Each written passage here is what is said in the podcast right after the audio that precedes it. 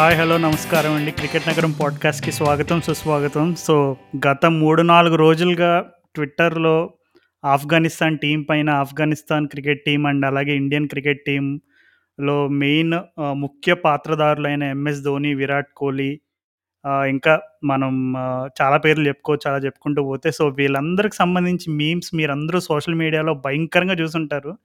ఇంకా ఎన్ని సినిమాల్ని ఎన్ని విధాలుగా వాడుకోవచ్చు అన్ని రకాలుగా వాడేశారు. పాపం నిన్న ఆఫ్ఘనిస్తాన్ న్యూజిలాండ్ మ్యాచ్ తోటి ఆ మీముల్ కథ ముగిసింది. అండ్ అలాగే ఈ ప్ర ఈ వరల్డ్ కప్కి ఇండియన్ టీం కథ కూడా ముగిసినట్టే చెప్పుకోవచ్చు. ఎందుకంటే మన హోప్స్ అన్నీ కూడా నిన్న ఆఫ్ఘనిస్తాన్ గెలిచుంటే మనకి నైంటీ నైన్ పర్సెంట్ పాసిబిలిటీ ఉండేది సెమీస్కి వెళ్ళడానికి.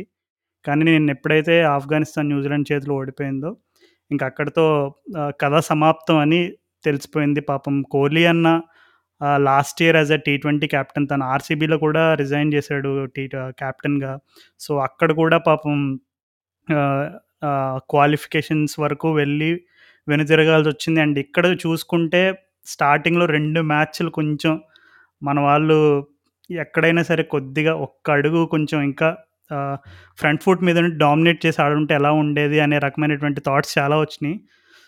సో ఇలా ఆలోచించుకుంటూ ఉంటే చాలానే పాయింట్లు గుర్తొస్తున్నాయి. సో ఎంతైనా మనం ఈరోజు మెయిన్ ఎపిసోడ్ సంబంధించి మనం సెమీఫైనలిస్ట్ గురించి అండ్ అలాగే ప్రాబబుల్ ఫైనలిస్ట్ గురించి మాట్లాడుకోబోతున్నాం.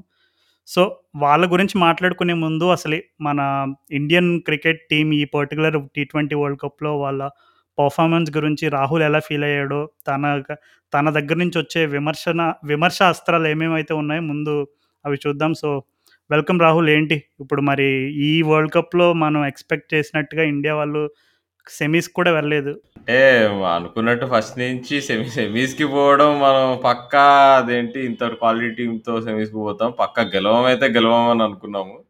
బట్ చూసుకుంటే సెమీస్కి కూడా పోలేదు. So this is an utter failure అంటే ఎక్స్పెక్టెడ్ అనలేము అన్ఎక్స్పెక్టెడ్ అనలేము. వాట్ ఈస్ ఎక్స్పెక్టెడ్ వాజ్ సెమీస్కి పక్కా వెళ్తారండి. వాట్ వాజ్ అన్ఎక్స్పెక్టెడ్ వాజ్ అసలు అసలు ఆఫ్ఘనిస్తాన్ మీద డిపెండ్ అయ్యి సెమీస్కి పోవాలనే ఆలోచన పెట్టుకున్నాను చూడు అది.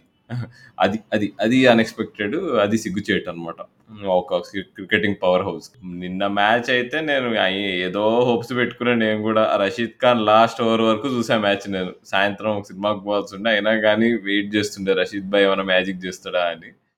Last over sixteenth over Rashid భాయ్ ఫోర్త్ ఓవర్ బౌలింగ్ వేసి ఆ ఓవర్ లాస్ట్ వాళ్ళు వేసిన తర్వాత అబ్బాయికి అయిపోయింది మ్యాచ్ అని వెళ్ళిపోయారు వెళ్ళిపోయిన బండి ఎక్కి సినిమా థియేటర్ దగ్గరకు పోగానే అప్పుడు అప్పటికే మ్యాచ్ అయిపోయింది కూడా. పదిహేను నిమిషాల్లో.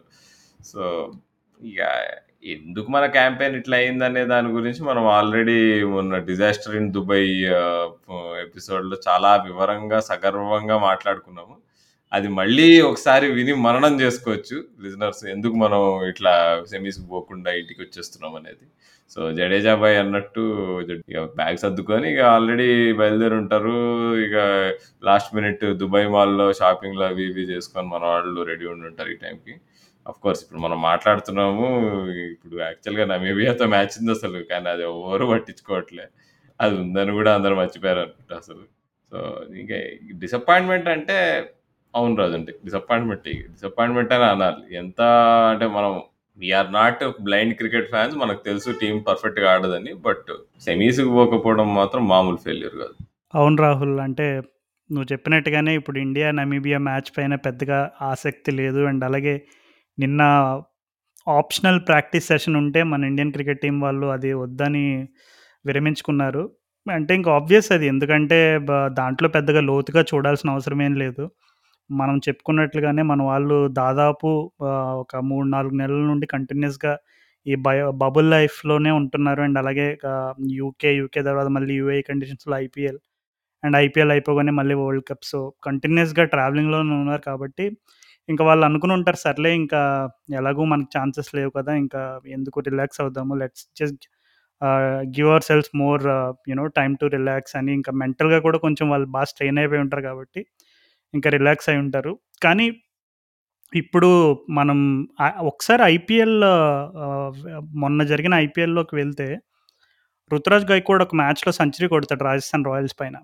సో ఆ మ్యాచ్ దగ్గర నుండి ఈ పర్టికులర్ టీ ట్వంటీ వరల్డ్ కప్లో లాస్ట్ టెన్ ఓవర్స్లో హండ్రెడ్ హండ్రెడ్ ప్లస్ కొట్టిన టీమ్స్ ఫార్ములా చూసుకుంటే నాకు తెలిసి యుఐ కండిషన్స్‌లో ఎలా ఆడాలి ఎస్పెషల్లీ బ్యాటింగ్ డిపార్ట్‌మెంట్ ఎలా ఆడాలనేది నాకు తెలిసి ఆ చెన్నై సూపర్ కింగ్స్ రుతురాజ్ గైక్వాడ్ కొట్టిన సెంచరీ దగ్గర నుండి ఇంగ్లాండ్ వాళ్ళు ఒక మ్యాచ్‌లో ప్రూవ్ చేశారు. ఆఫ్ఘనిస్తాన్ వాళ్ళు స్కాట్లాండ్ పైన మ్యాచ్‌తో ప్రూవ్ చేశారు. అండ్ అలాగే నిన్న పాకిస్తాన్ వాళ్ళు మళ్ళీ స్కాట్లాండ్ పైన ప్రూవ్ చేశారు. అండ్ అలాగే సౌత్ ఆఫ్రికా వాళ్ళు మొన్న ఇంగ్లాండ్ మ్యాచ్‌లో. సో, ఇలా కంటిన్యూస్గా చూసుకుంటే నిన్న ప్రెజెంటేషన్స్ టైంలో కూడా షోయిబ్ మలిక్‌ని అడిగారు. అంటే అసలు తను ఆడిన ఇన్నింగ్స్‌కి అసలు ఎలా ప్లాన్ చేశారు మీరు ఇన్నింగ్స్ బ్యాటింగ్ ఫస్ట్ కదా అని అడిగినప్పుడు షోయబ్ మలిక్ ఏం చెప్పాడంటే, "మేము డ్రెస్సింగ్ రూమ్‌లో చాలా సింపుల్ టార్గెట్ పెట్టుకున్నాం. అరే! షార్జా పిచ్ మనకు తెలుసు కొంచెం కష్టంగా ఉంటుంది జస్ట్ ఒక 140, 150 అట్లా టార్గెట్ చేసుకుందాం. కానీ వికెట్లు మాత్రం ఇవ్వద్దు స్టార్ట్‌లో. వికెట్లు మాత్రం పెట్టుకుని లాస్ట్‌లో చూసుకుందాం" అనే టైప్‌లో మేము మా మెయిన్ ఫస్ట్ టార్గెట్ ఏంటంటే వికెట్లు ఇవ్వకూడదు ఫ్రీగా. సో, ఎక్కువ టూ మచ్ ఏం చేయకుండా లా వికెట్లు ఆపుకుంటే తర్వాత లాస్ట్‌లో ఈజీగా రన్స్ వస్తాయని ఒక కాన్ఫిడెన్స్ తోటి డ్రెస్సింగ్ రూమ్‌లో అలాంటి కన్వర్జేషన్స్ జరిగినాయని చెప్పి చెప్పాడు. సో, ఇప్పుడు ఇదే కాదు ఈవెన్ అబుదాబీలో జరిగిన కొన్ని కొన్ని మ్యాచెస్‌లో కూడా లాస్ట్ 10 అవర్స్‌లో 100 అండ్ ట్వంటీ హండ్రెడ్ టెన్ అలా కొట్టిన టీమ్స్ కూడా ఈ వరల్డ్ కప్‌లోనే చాలా ఉన్నాయి. గత రెండు వారాల్లో. సో, ఇవన్నీ చూసుకుంటే మన వాళ్ళు అంటే స్టార్టింగ్‌లో కొంచెం కన్జర్వేటివ్‌గా ఆడిన తర్వాత లాస్ట్ 10 అవర్స్‌లో మన వాళ్ళు ఎక్స్‌ప్లోడ్ అయితే అది ఆ బీభత్సం ఎలా ఉంటుందో ఆల్రెడీ మనకి రిషబ్ పంత్, హార్దిక్ పాండే వీళ్ళందరూ ట్రైలర్స్ చూ చూపించారు ఆఫ్ఘనిస్తాన్ మ్యాచ్‌లో. ఏముంది రాజు పిచ్చికిపోయిన బం బ్రహ్మాస్త్రాలు వదిలారు మనోళ్ళు. అంటే. లాస్ట్ 10 అవర్స్‌లో వికెట్లు ఆపుకుంటే ఆ టాక్టిక్ వర్కౌట్ అయ్యేదనుకుంటున్నావా ఇండియాకి? ఫస్ట్ 2 మ్యాచెస్‌లో మనం ఓడిపోయిన మ్యాచెస్‌లో. అట్లానే సేఫ్ గేమే ఆడారు కదా రాజు. ఆపుకుంటూనే ఆడి మనం ఆల్ ఔట్ అవుతామేమో, మనం ఇంక్ ఎక్కువ కొట్టడానికి పోయి ఎక్కడ 100 ఆల్ ఔట్ అవుతామని భయపడుకుంటూనే ఆడారు కదా! ఫస్ట్ 2 మ్యాచ్‌లు. అంటే స్టా స్టార్టింగ్ 10 ఓవర్స్‌లోనే మనం ఆల్మోస్ట్ ఇప్పుడు ఫస్ట్ మ్యాచ్‌లో అయితే నాకు తెలిసి మూడు వికెట్ మూడు వికెట్లు ఎన్నో కోల్పోయాము. అండ్ నెక్స్ట్ మ్యాచ్‌లో కూడా దగ్గర దగ్గర 3, 4 వికెట్లు కోల్పోయాము సో, అంత అంటే స్టార్టింగ్‌లోనే నీకు టాప్ ఆర్డర్‌లో టాప్ త్రీ టాప్ ఫోర్లో ఆల్మోస్ట్ ఇద్దరు ముగ్గురు అవుట్ అయిపోతే నీకు అక్కడే చాలా మనకి అది ఎంత మైనస్ అనేది మనకి చాలా క్లియర్ కట్‌గా తెలుస్తుంది. అండ్ నిన్న పాకిస్తాన్ వాళ్ళు దాన్ని కరెక్ట్‌గా ఎగ్జిక్యూట్ చేశారు. అంటే రిజ్వాన్ అవుట్ అయ్యాడు. బాబర్ చాలా స్లోగా ఆడుతున్నాడు కానీ తను ఏం చేశాడంటే ఒక సైడ్ ఉండి ఎట్లోగట్లా ఆహ్, అకేషనల్ బౌండరీస్ ట్రై చేశాడు. తర్వాత హఫీజ్ వచ్చి మొమెంటమ్ ఇచ్చాడు. ఇంకా షోయబ్ మలిక్ అందుకున్నాడు.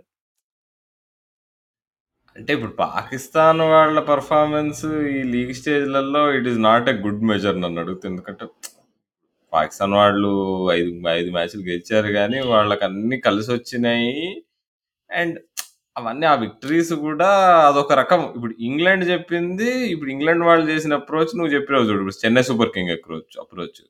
నువ్వు ఇంగ్లాండ్ వాళ్ళ అప్రోచ్ అలా ఉంది కానీ, పాకిస్తాన్ వాళ్ళది అసలు కంప్లీట్‌లీ వేరు. అదో వేరే రకము. అండ్ అసలు పాకిస్తాన్ వాళ్ళ మెథడ్ గురించి, అప్రోచ్ గురించి మనం మళ్ళీ మాట్లాడదాము. మన వాళ్ళు ఎక్కడ ఫెయిల్ అయ్యారంటే, నీకు పవర్ ప్లేలో వికెట్స్ నీకు న్యూజిలాండ్‌తో పోగొట్టుకున్నారు. పాకిస్తాన్‌తో పోగొట్టుకున్నారు. అది వికెట్స్ పోగొట్టుకున్న తర్వాత నీకు కోహ్లీ తక్కువ స్ట్రైక్ రేట్‌తో ఆడడము, అది నీకు మధ్యలో మిడిల్ ఆర్డర్ ఫెయిల్ అవ్వడం వల్ల మనం ఓడిపోయామే కానీ వికెట్స్ దాచుకొని పోయే టాక్టిక్‌ని టాక్టిక్‌ని అమలు చేయకుండా అయితే పోలేదు మనం. అదే ట్రై చేసాం కానీ మిడిల్ ఆర్డర్‌కి ఆ సత్తా లేకపోయింది. నువ్వు చెప్పినట్టు క షోయబ్ మాలిక్ లాస్ట్ వరకు ఆడి నిన్న యాక్సలరేట్ చేసాడు కానీ మన దగ్గర ఎవరున్నారు లాస్ట్ వరకు కోహ్లీ ఆ రోజు తీసుకొని ఉండాల్సింది పాకిస్తాన్‌తో. కానీ 18థ్ ఓవర్‌లోనే ఔట్ అయ్యాడు మరి. షోయబ్ మాలిక్ కొట్టినట్టు ఒక ఓవర్‌లో 4 సిక్స్‌లు ఎక్కడ కొట్టాడు? కొట్టలేదు కదా! అయినా రాహుల్ ఇంకా మన ఇండియన్ టీమ్ గురించి, మన ఇండియన్ టీమ్ పెర్ఫార్మన్స్ ఇప్పుడు కేఎల్ రాహుల్ చాలా డిసప్పాయింటింగ్ నాకంటే ఇప్పుడు అంత టాలెంట్ నువ్వు రాజు చూసావు కదా! ఇప్పుడు మనం కొట్టాలి ఆ మ్యాచ్‌కి ఫ్రీడమ్ ఇచ్చారు నీకు. ఆ స్కాట్లాండ్ మ్యాచ్‌లో. ఎట్లా ఆడాడు నిజంగా అంటే ఇప్పుడు స్కాట్లాండ్ చిన్న టీమ్ కరెక్టే. కానీ ఆ రేంజ్, ఆ షాట్స్ అసలు నువ్వు మనమంతా జాస్ బట్లర్ నంబర్ 1 టీ20 బ్యాట్స్‌మన్ ఇప్పుడు. సేమ్ టాలెంట్ కేఎల్ రాహుల్ కూడా ఉంది రాజు. మనం ముందు ముందు ఎపిసోడ్‌లో కూడా ఎగ్జాక్ట్‌గా అదే మాట్లాడుకున్నాము. 100% అంత టాలెంట్ పెట్టుకొని ఎందుకని నీకు అప్రోచ్ విషయంలో మన వాళ్ళు వెనకడుగేసి ఆడుతున్నారని అసలు నాకు చాలా బాధేసింది. అసలు ఎస్పెషల్లీ ఆ స్కాట్లాండ్ మ్యాచ్‌లో. ఏంది వీడు? వీడు మనోడేనా వీడు. అసలు ఇంత టాలెంట్ పెట్టుకొని అసలు మనం ఫస్ట్ ఫస్ట్ పవర్ ప్లేలో మెల్లిగా ఆడుకుంటూ, నీకు కన్జర్వేటివ్‌గా ఆడుకుంటూ సేఫ్‌గా సేఫ్ ఆట ఆడింది కేఎల్ రావులేనా అనిపిస్తుంది. పంజాబ్ కింగ్స్ కూడా అదే. కింగ్స్ అండ్ పంజాబ్ కూడా సేమ్ చూస్తాం కేఎల్ రావుతో ఫ్రీడమ్ ఇచ్చి ఆడితే తనకంటే బెటర్ టీ ట్వంటీ బ్యాట్స్మెన్ చాలా తక్కువ. All ఫార్మే all phases of the innings ఆడగలడు KL Rahul. Same బట్లర్లానే. ఇప్పుడు ఏబీ డివిలియర్స్ తర్వాత ఆల్ఫా ఆల్ ఫేజెస్ బ్యాట్స్మెన్ ఎవరు అంటే బట్లర్ ఇంకా కేఎల్ రాహులే కేఎల్ రాహుల్ తన ఇప్పుడు ఇప్పుడు హనుమంతుడిలాగా తన తన టాలెంట్ని ఇంకా పూర్తిగా బయట పెట్టట్లే నా నా దృష్టిలో అసలు. హండ్రెడ్ పర్సెంట్ రాహుల్ అది కేఎల్ రాహుల్ టాలెంట్ గురించి మనం ఇంతకు ముందు కూడా చాలాసార్లు చెప్పుకున్నాం. అండ్ నాకు ఇంకా గుర్తు గత ఎపిసోడ్లోనూ అంతకు ముందు ఎపిసోడ్లో నేను ఆల్రెడీ చెప్పాను. ఒక పది మంది జాస్ పట్లర్లు జేసన్ రాయ్లు బేర్ స్టోల్ వీళ్ళందరూ వచ్చిన ఒక్క కేఎల్ రాహుల్ సరిపోతాడంటే తనలో ఉండే ఆ ఎలిగెన్స్ కానీ ఆ నువ్వు చెప్పినట్టుగా తనకు ఆ స్కిల్ లెవెల్ కానీ తను మ్యాచ్ సిచ్యువేషన్ తగ్గట్టు తను ఏ షాట్ ఎగ్జిక్యూట్ చేయాలి ఏ బౌలర్ని టార్గెట్ చేయాలి ఇలాంటివన్నీ పుష్కలంగా ఉన్నాయి. అందుకే కదా ఇప్పుడు మనం యాజ్ అన్ ఇండియన్ ఫ్యా టీమ్ సపోర్టర్స్గా ఒక రకంగా డిసప్పాయింట్ అవడానికి రీజన్ ఏంటంటే మన దగ్గర స్కిల్ లెవెల్ చూసుకుంటే మనం చా అసలు ఆల్మోస్ట్ ద బెస్ట్ టీమ్స్ తోటి మ్యాచ్ అయ్యేలాగా ఉన్నాం. కానీ మనం చేసుకున్న ఒక చిన్న చిన్న మిస్టేక్స్ వల్ల మనం న్యూజిలాండ్ పాకిస్తాన్ మ్యాచెస్ చేతులారా పోగొట్టుకోవడం అనేది నిజంగా రియలీ డిసప్పాయింటింగ్ అది. And especially the manner in which we lost. ఇప్పుడు న్యూజిలాండ్ పాకిస్తాన్తో మనం ఏదైనా కొంచెం ఎట్లో కష్టపడి కొద్దిగా కంపీట్ చేసి ఏదన్నా ఒక డిపార్ట్మెంట్ క్లిక్ అవ్వక అట్లా పోయిందంటే అది వేరు.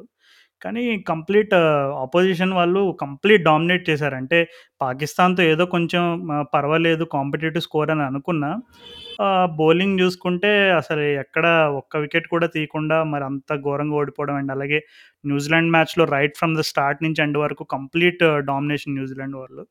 సో నిజంగా ఒక విధంగా చూసుకుంటే it's really painful exit for Indian cricket team అంతే అసలు. నన్ను అడుగు two thousand seven world cup exit ఎంత పెయిన్ఫుల్ ఇది దానికంటే ఒక రెండు మూడు పర్సెంట్ ఎక్కువనే అంటాను అండ్ అండ్ ఇంకొకటి రాహుల్ అసలే మనం మనం పడిన గ్రూప్లో చూసుకుంటే అసలు ఎవరైనా ఈ ఇండియా గ్రూప్లో ఎవరెవరు ఉన్నారంటే Pakistan New Zealand Scotland Afghanistan Namibia అంటే కళ్ళు మూసుకుని ఎవడని చెప్తాడు? ఇండియా పక్కా సెమీస్కి వెళ్ళిపోద్ది అసలు ఇండియా మిస్ అవ్వడం ఏంటనేది.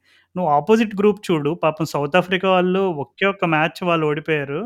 అంత కష్టపడి బాగా ఆడి ప్రతి మ్యాచ్ ఇంప్రూవ్ అవుతూ వచ్చినా సరే వాళ్ళు లాస్ట్కి వాళ్ళు సెమీ స్పాట్ దక్కలేదు. Even to an extent Sri Lanka వాళ్ళు కూడా డీసెంట్గా ఆడారు. బట్ అంటే ఆ గ్రూప్లో పడి ఉంటే ఎలా ఉండేదో అసలు ఊహించుకోకసారి సినారియో. అదే కదా అసలు ఇప్పుడు మనకు అదృష్టం లేదా అంటే లేదు బాబు మన జాక్ పాట్ అసలు ఆ గ్రూప్ ఆ గ్రూప్ వన్ గ్రూప్ టూలో పడడం మనం. అసలు గ్రూప్ వన్ ఏంది అసలు అది? సౌత్ ఆఫ్రికా వాళ్ళు అసలు ఈజీగా డిజర్వింగ్ క్యాండిడేట్స్. ఇంగ్లాండ్ తర్వాత second best team in the tournament south ఆఫ్రికానే.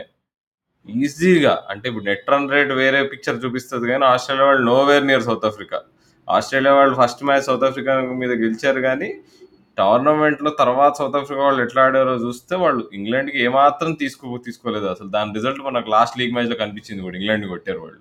So అదృష్టం అయితే not an excuse nothing is an excuse ఇప్పుడు కోహ్లీ ప్రతిసారి ప్రెస్ కాన్ఫరెన్స్ చెప్తాడు దేర్ స్మాల్ ట్వంటీ మినిట్స్ అక్కడ మేము సడన్గా మా మాకు అదృష్టం దొరకలేదు వేరే మన మా ప్లాన్స్ ఎగ్జిక్యూట్ కాలేదు అందుకని ఫైన్ మార్జిన్స్ అది ఇది అంటారు కానీ ఇక ఫైన్ మార్జిన్స్ అంటే ఇక నీకు ఆ లెవెల్లో every fine margin is a huge margin అని అడిగితే సో నో ఎక్స్క్యూజెస్ ఆ విషయంలో అయితే. కోహ్లీ కప్పెత్తే అసలు ఇక కెప్టెన్గా గా ఇండియా టీం ఇండియా టీంకి ఓన్లీ ఇప్పుడు వరల్డ్ టెస్ట్ ఛాంపియన్షిప్ రంగంలో అదొక్క చోటనే ఇంకా సజీవంగా ఉంది. ఇంకా అది కూడా ఇక మరి నెక్స్ట్ టూ ఇయర్స్ తర్వాత మనం ఫైనల్లో లేకపోతే మరి ఇక కోహ్లీ క్యాప్టెన్సీ కింద ఒక్క ఒక్క టోర్నమెంట్ కూడా మనం గెలు గెలవకుండా అయిపోతుందేమో. సో లెట్స్ హోప్ అక్కడైనా మనకి విజయం దక్కుతుందని. అదే అంత దూరం ఆలోచించేదానికంటే ముందు అసలు మొన్నే ట్విట్టర్లో కూడా గౌతమ్ గారు ట్యాగ్ చేశారు. అది కోహ్లీకి అసలు ఈ టాస్ అనే కాన్సెప్ట్ అచ్చి రావట్లేదంట. అది మనకి ఆల్రెడీ స్టాట్స్ ప్రకారంలో కూడా చూసాం. ఇంకేదన్నా ఒకటో రెండో ఇంకా మన వాళ్ళు వంకలు పెట్టడానికి ఏదన్నా ఉంది అంటే సరే టాస్ ఓడిపోయాం. అది కూడా మెయిన్ టీమ్స్తో ఓడిపోయాం. అంటే న్యూజిలాండ్ పాకిస్తాన్ రెండు మెయిన్ టీమ్స్. సో వాళ్ళని కొట్టాలంటే ఎంతో కొంత టాస్ ఫ్యాక్టర్ కొద్దిగా ఉంది కాబట్టి ఒక ఫైవ్ పర్సెంట్ అన్నా అక్కడ ఓడిపోయాం కాబట్టి కొంచెం అక్కడ కొంచెం ఒక రకంగా అది మనకు కొంచెం మైనస్ అయిందని చెప్పుకోవడానికి ఉంటుంది. బట్ అపార్ట్ ఫ్రమ్ దట్ నాకు తెలిసి there is no other reason why India couldn't you know really qualify అంత అలాంటి టీం పెట్టుకుని కూడా మన వాళ్ళు క్వాలిఫై అవ్వలేదంటే రియల్లీ డిసప్పాయింటింగ్ అసలు సౌత్ ఆఫ్రికా మీద ఫోకస్ చేద్దాం రాజు. నిజంగా నాకు చాలా ఇంప్రెసివ్ టీం అనిపించింది అసలు. అండ్ ఆ ఫస్ట్ మ్యాచ్ కూడా వాళ్ళు గెలవాల్సిందే అసలు.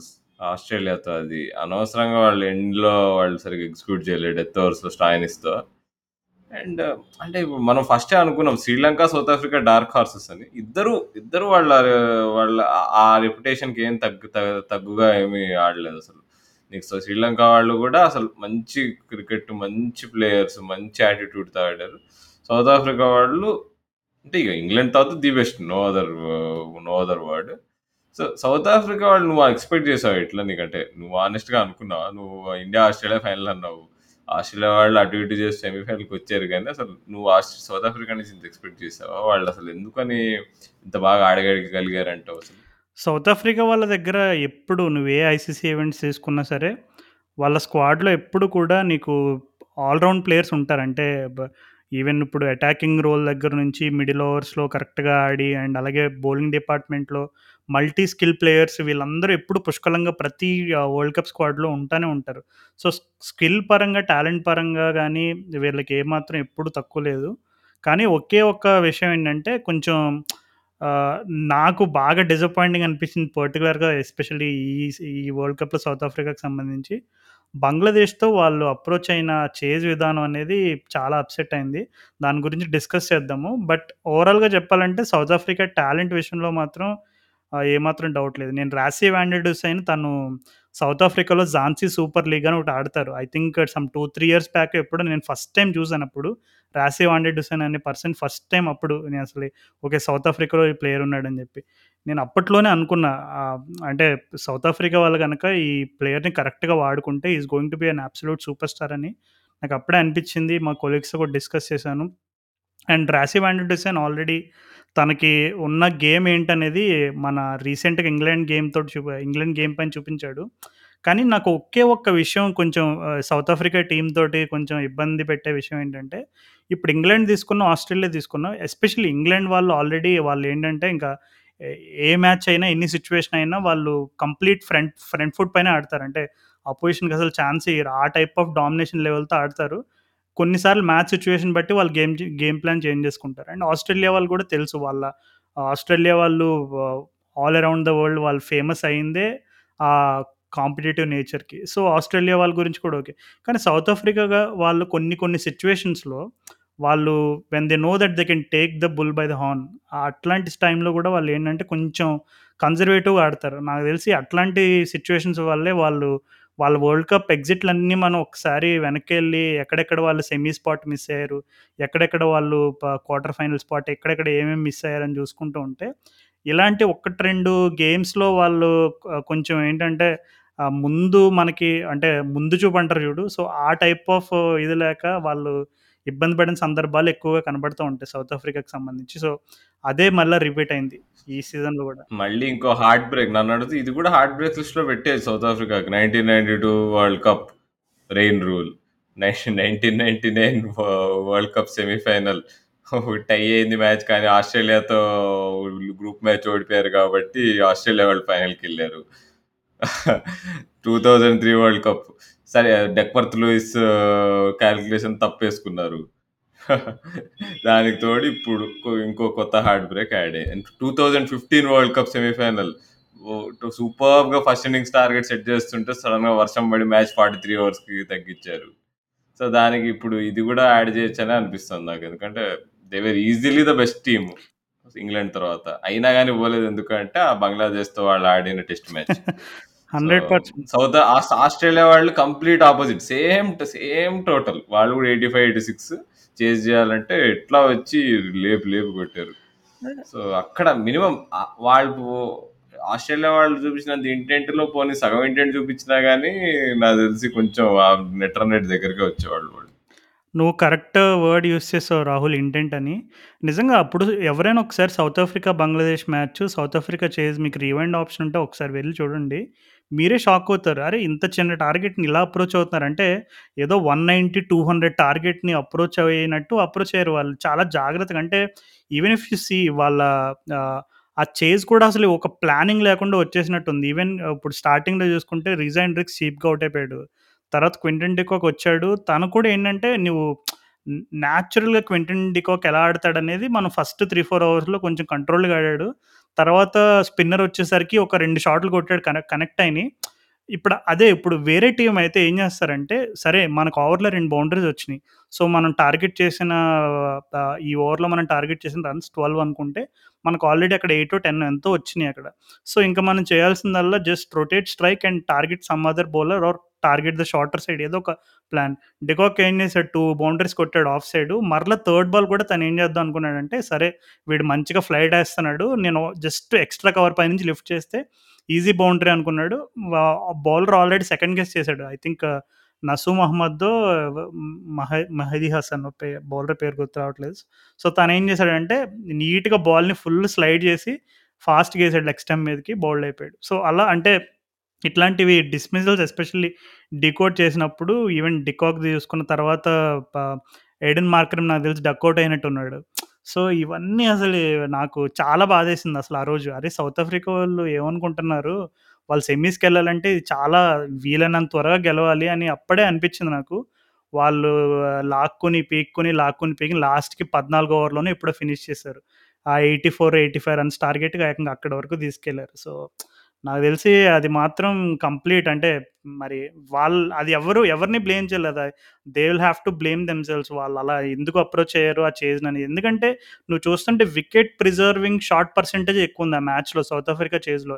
అటాక్ చేసే షార్ట్స్ అస్సలు కనపడలేదు ఎక్కడ. ఎక్కడో అక్కడక్కడ ఇంకా మ్యాచ్ డిసైడ్ అయ్యే స్టేజ్‌లో లాస్ట్ 2 ఓవర్స్‌లోనో 2, 3 ఫోర్‌లు వచ్చినట్టు వచ్చినట్టున్నాయి. But still very disappointing. అది కూడా బంగ్లాదేశ్ వాళ్ళు ఈ టీ20 వరల్డ్ కప్‌లో కంప్లీట్ డిజాస్టర్‌గా ఆడారు. అంటే వాళ్ళు completely beaten black and blue. So, అన్ని టీమ్స్ కూడా వాళ్ళ మీద పౌన్స్ అయ్యి వాళ్ళ ఆల్రెడీ దెబ్బ కాన్ఫిడెన్స్ కంప్లీట్‌గా దెబ్బ దెబ్బతిని వాళ్ళు చాలా దారుణంగా ఆడుతుంటే వేరే టీమ్స్ వచ్చి అది ఇప్పుడు ఆస్ట్రేలియా వాళ్ళు చూడు ఆల్రెడీ వాళ్ళు కంప్లీట్ బౌ బౌలింగ్‌లో డామినేట్ చేసి చేజ్‌ని సెవెన్ సెవెన్ ఓవర్స్లో కంప్లీట్ చేస్తారు. అట్లాగా సౌత్ ఆఫ్రికా వాళ్ళు ఎందుకు ఆ ఛాన్స్ తీసుకోలేకపోయారు అనేది ఇప్పటికీ కాదు. నాకు తెలిసి సౌత్ ఆఫ్రికన్ క్రికెటర్స్‌కి వాళ్ళకి ఇప్పటికే బాధిస్తుంటుంది especially considering the off field issues that went before the world cup and during the world cup. And అసలు ఎయిడెన్ మార్క్రమ్ మాత్రం ఇప్పుడు ఇక్కడి నుంచి all format one of the best batsmen in the world కాకపోతే తన టాలెంట్కి ఏమాత్రం న్యాయం చేస్తున్నట్టు కాదు. కేఎల్ రాహుల్, ఎయిడెన్ మార్క్రమ్ వీళ్ళిద్దరికి అది వర్తిస్తుంది ఎందుకంటే ఎయిడెన్ మార్కరమ్‌కి ఉన్న టాలెంట్ కూడా మామూలు టాలెంట్గా చూసాం మనం ఈ వరల్డ్ కప్లో most consistent South African batsmen.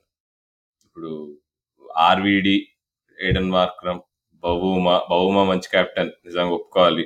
నీకు నీకు టీమ్‌లో అన్ని ఆఫ్ ఫీల్డ్ ఇష్యూస్ జరుగుతుండే చానా గొడవైంది డికాక్ విషయంలో అది ఇది అయినా కానీ టీం ఏమాత్రం డిసింటిగ్రేట్ కాకుండా కొట్లాటలు లేకుండా మంచిగా ఆడి నీకు మళ్ళీ ఆల్మోస్ట్ సెమీఫైనల్‌కి పోవడం అంటే మామూలు విషయం కాదు.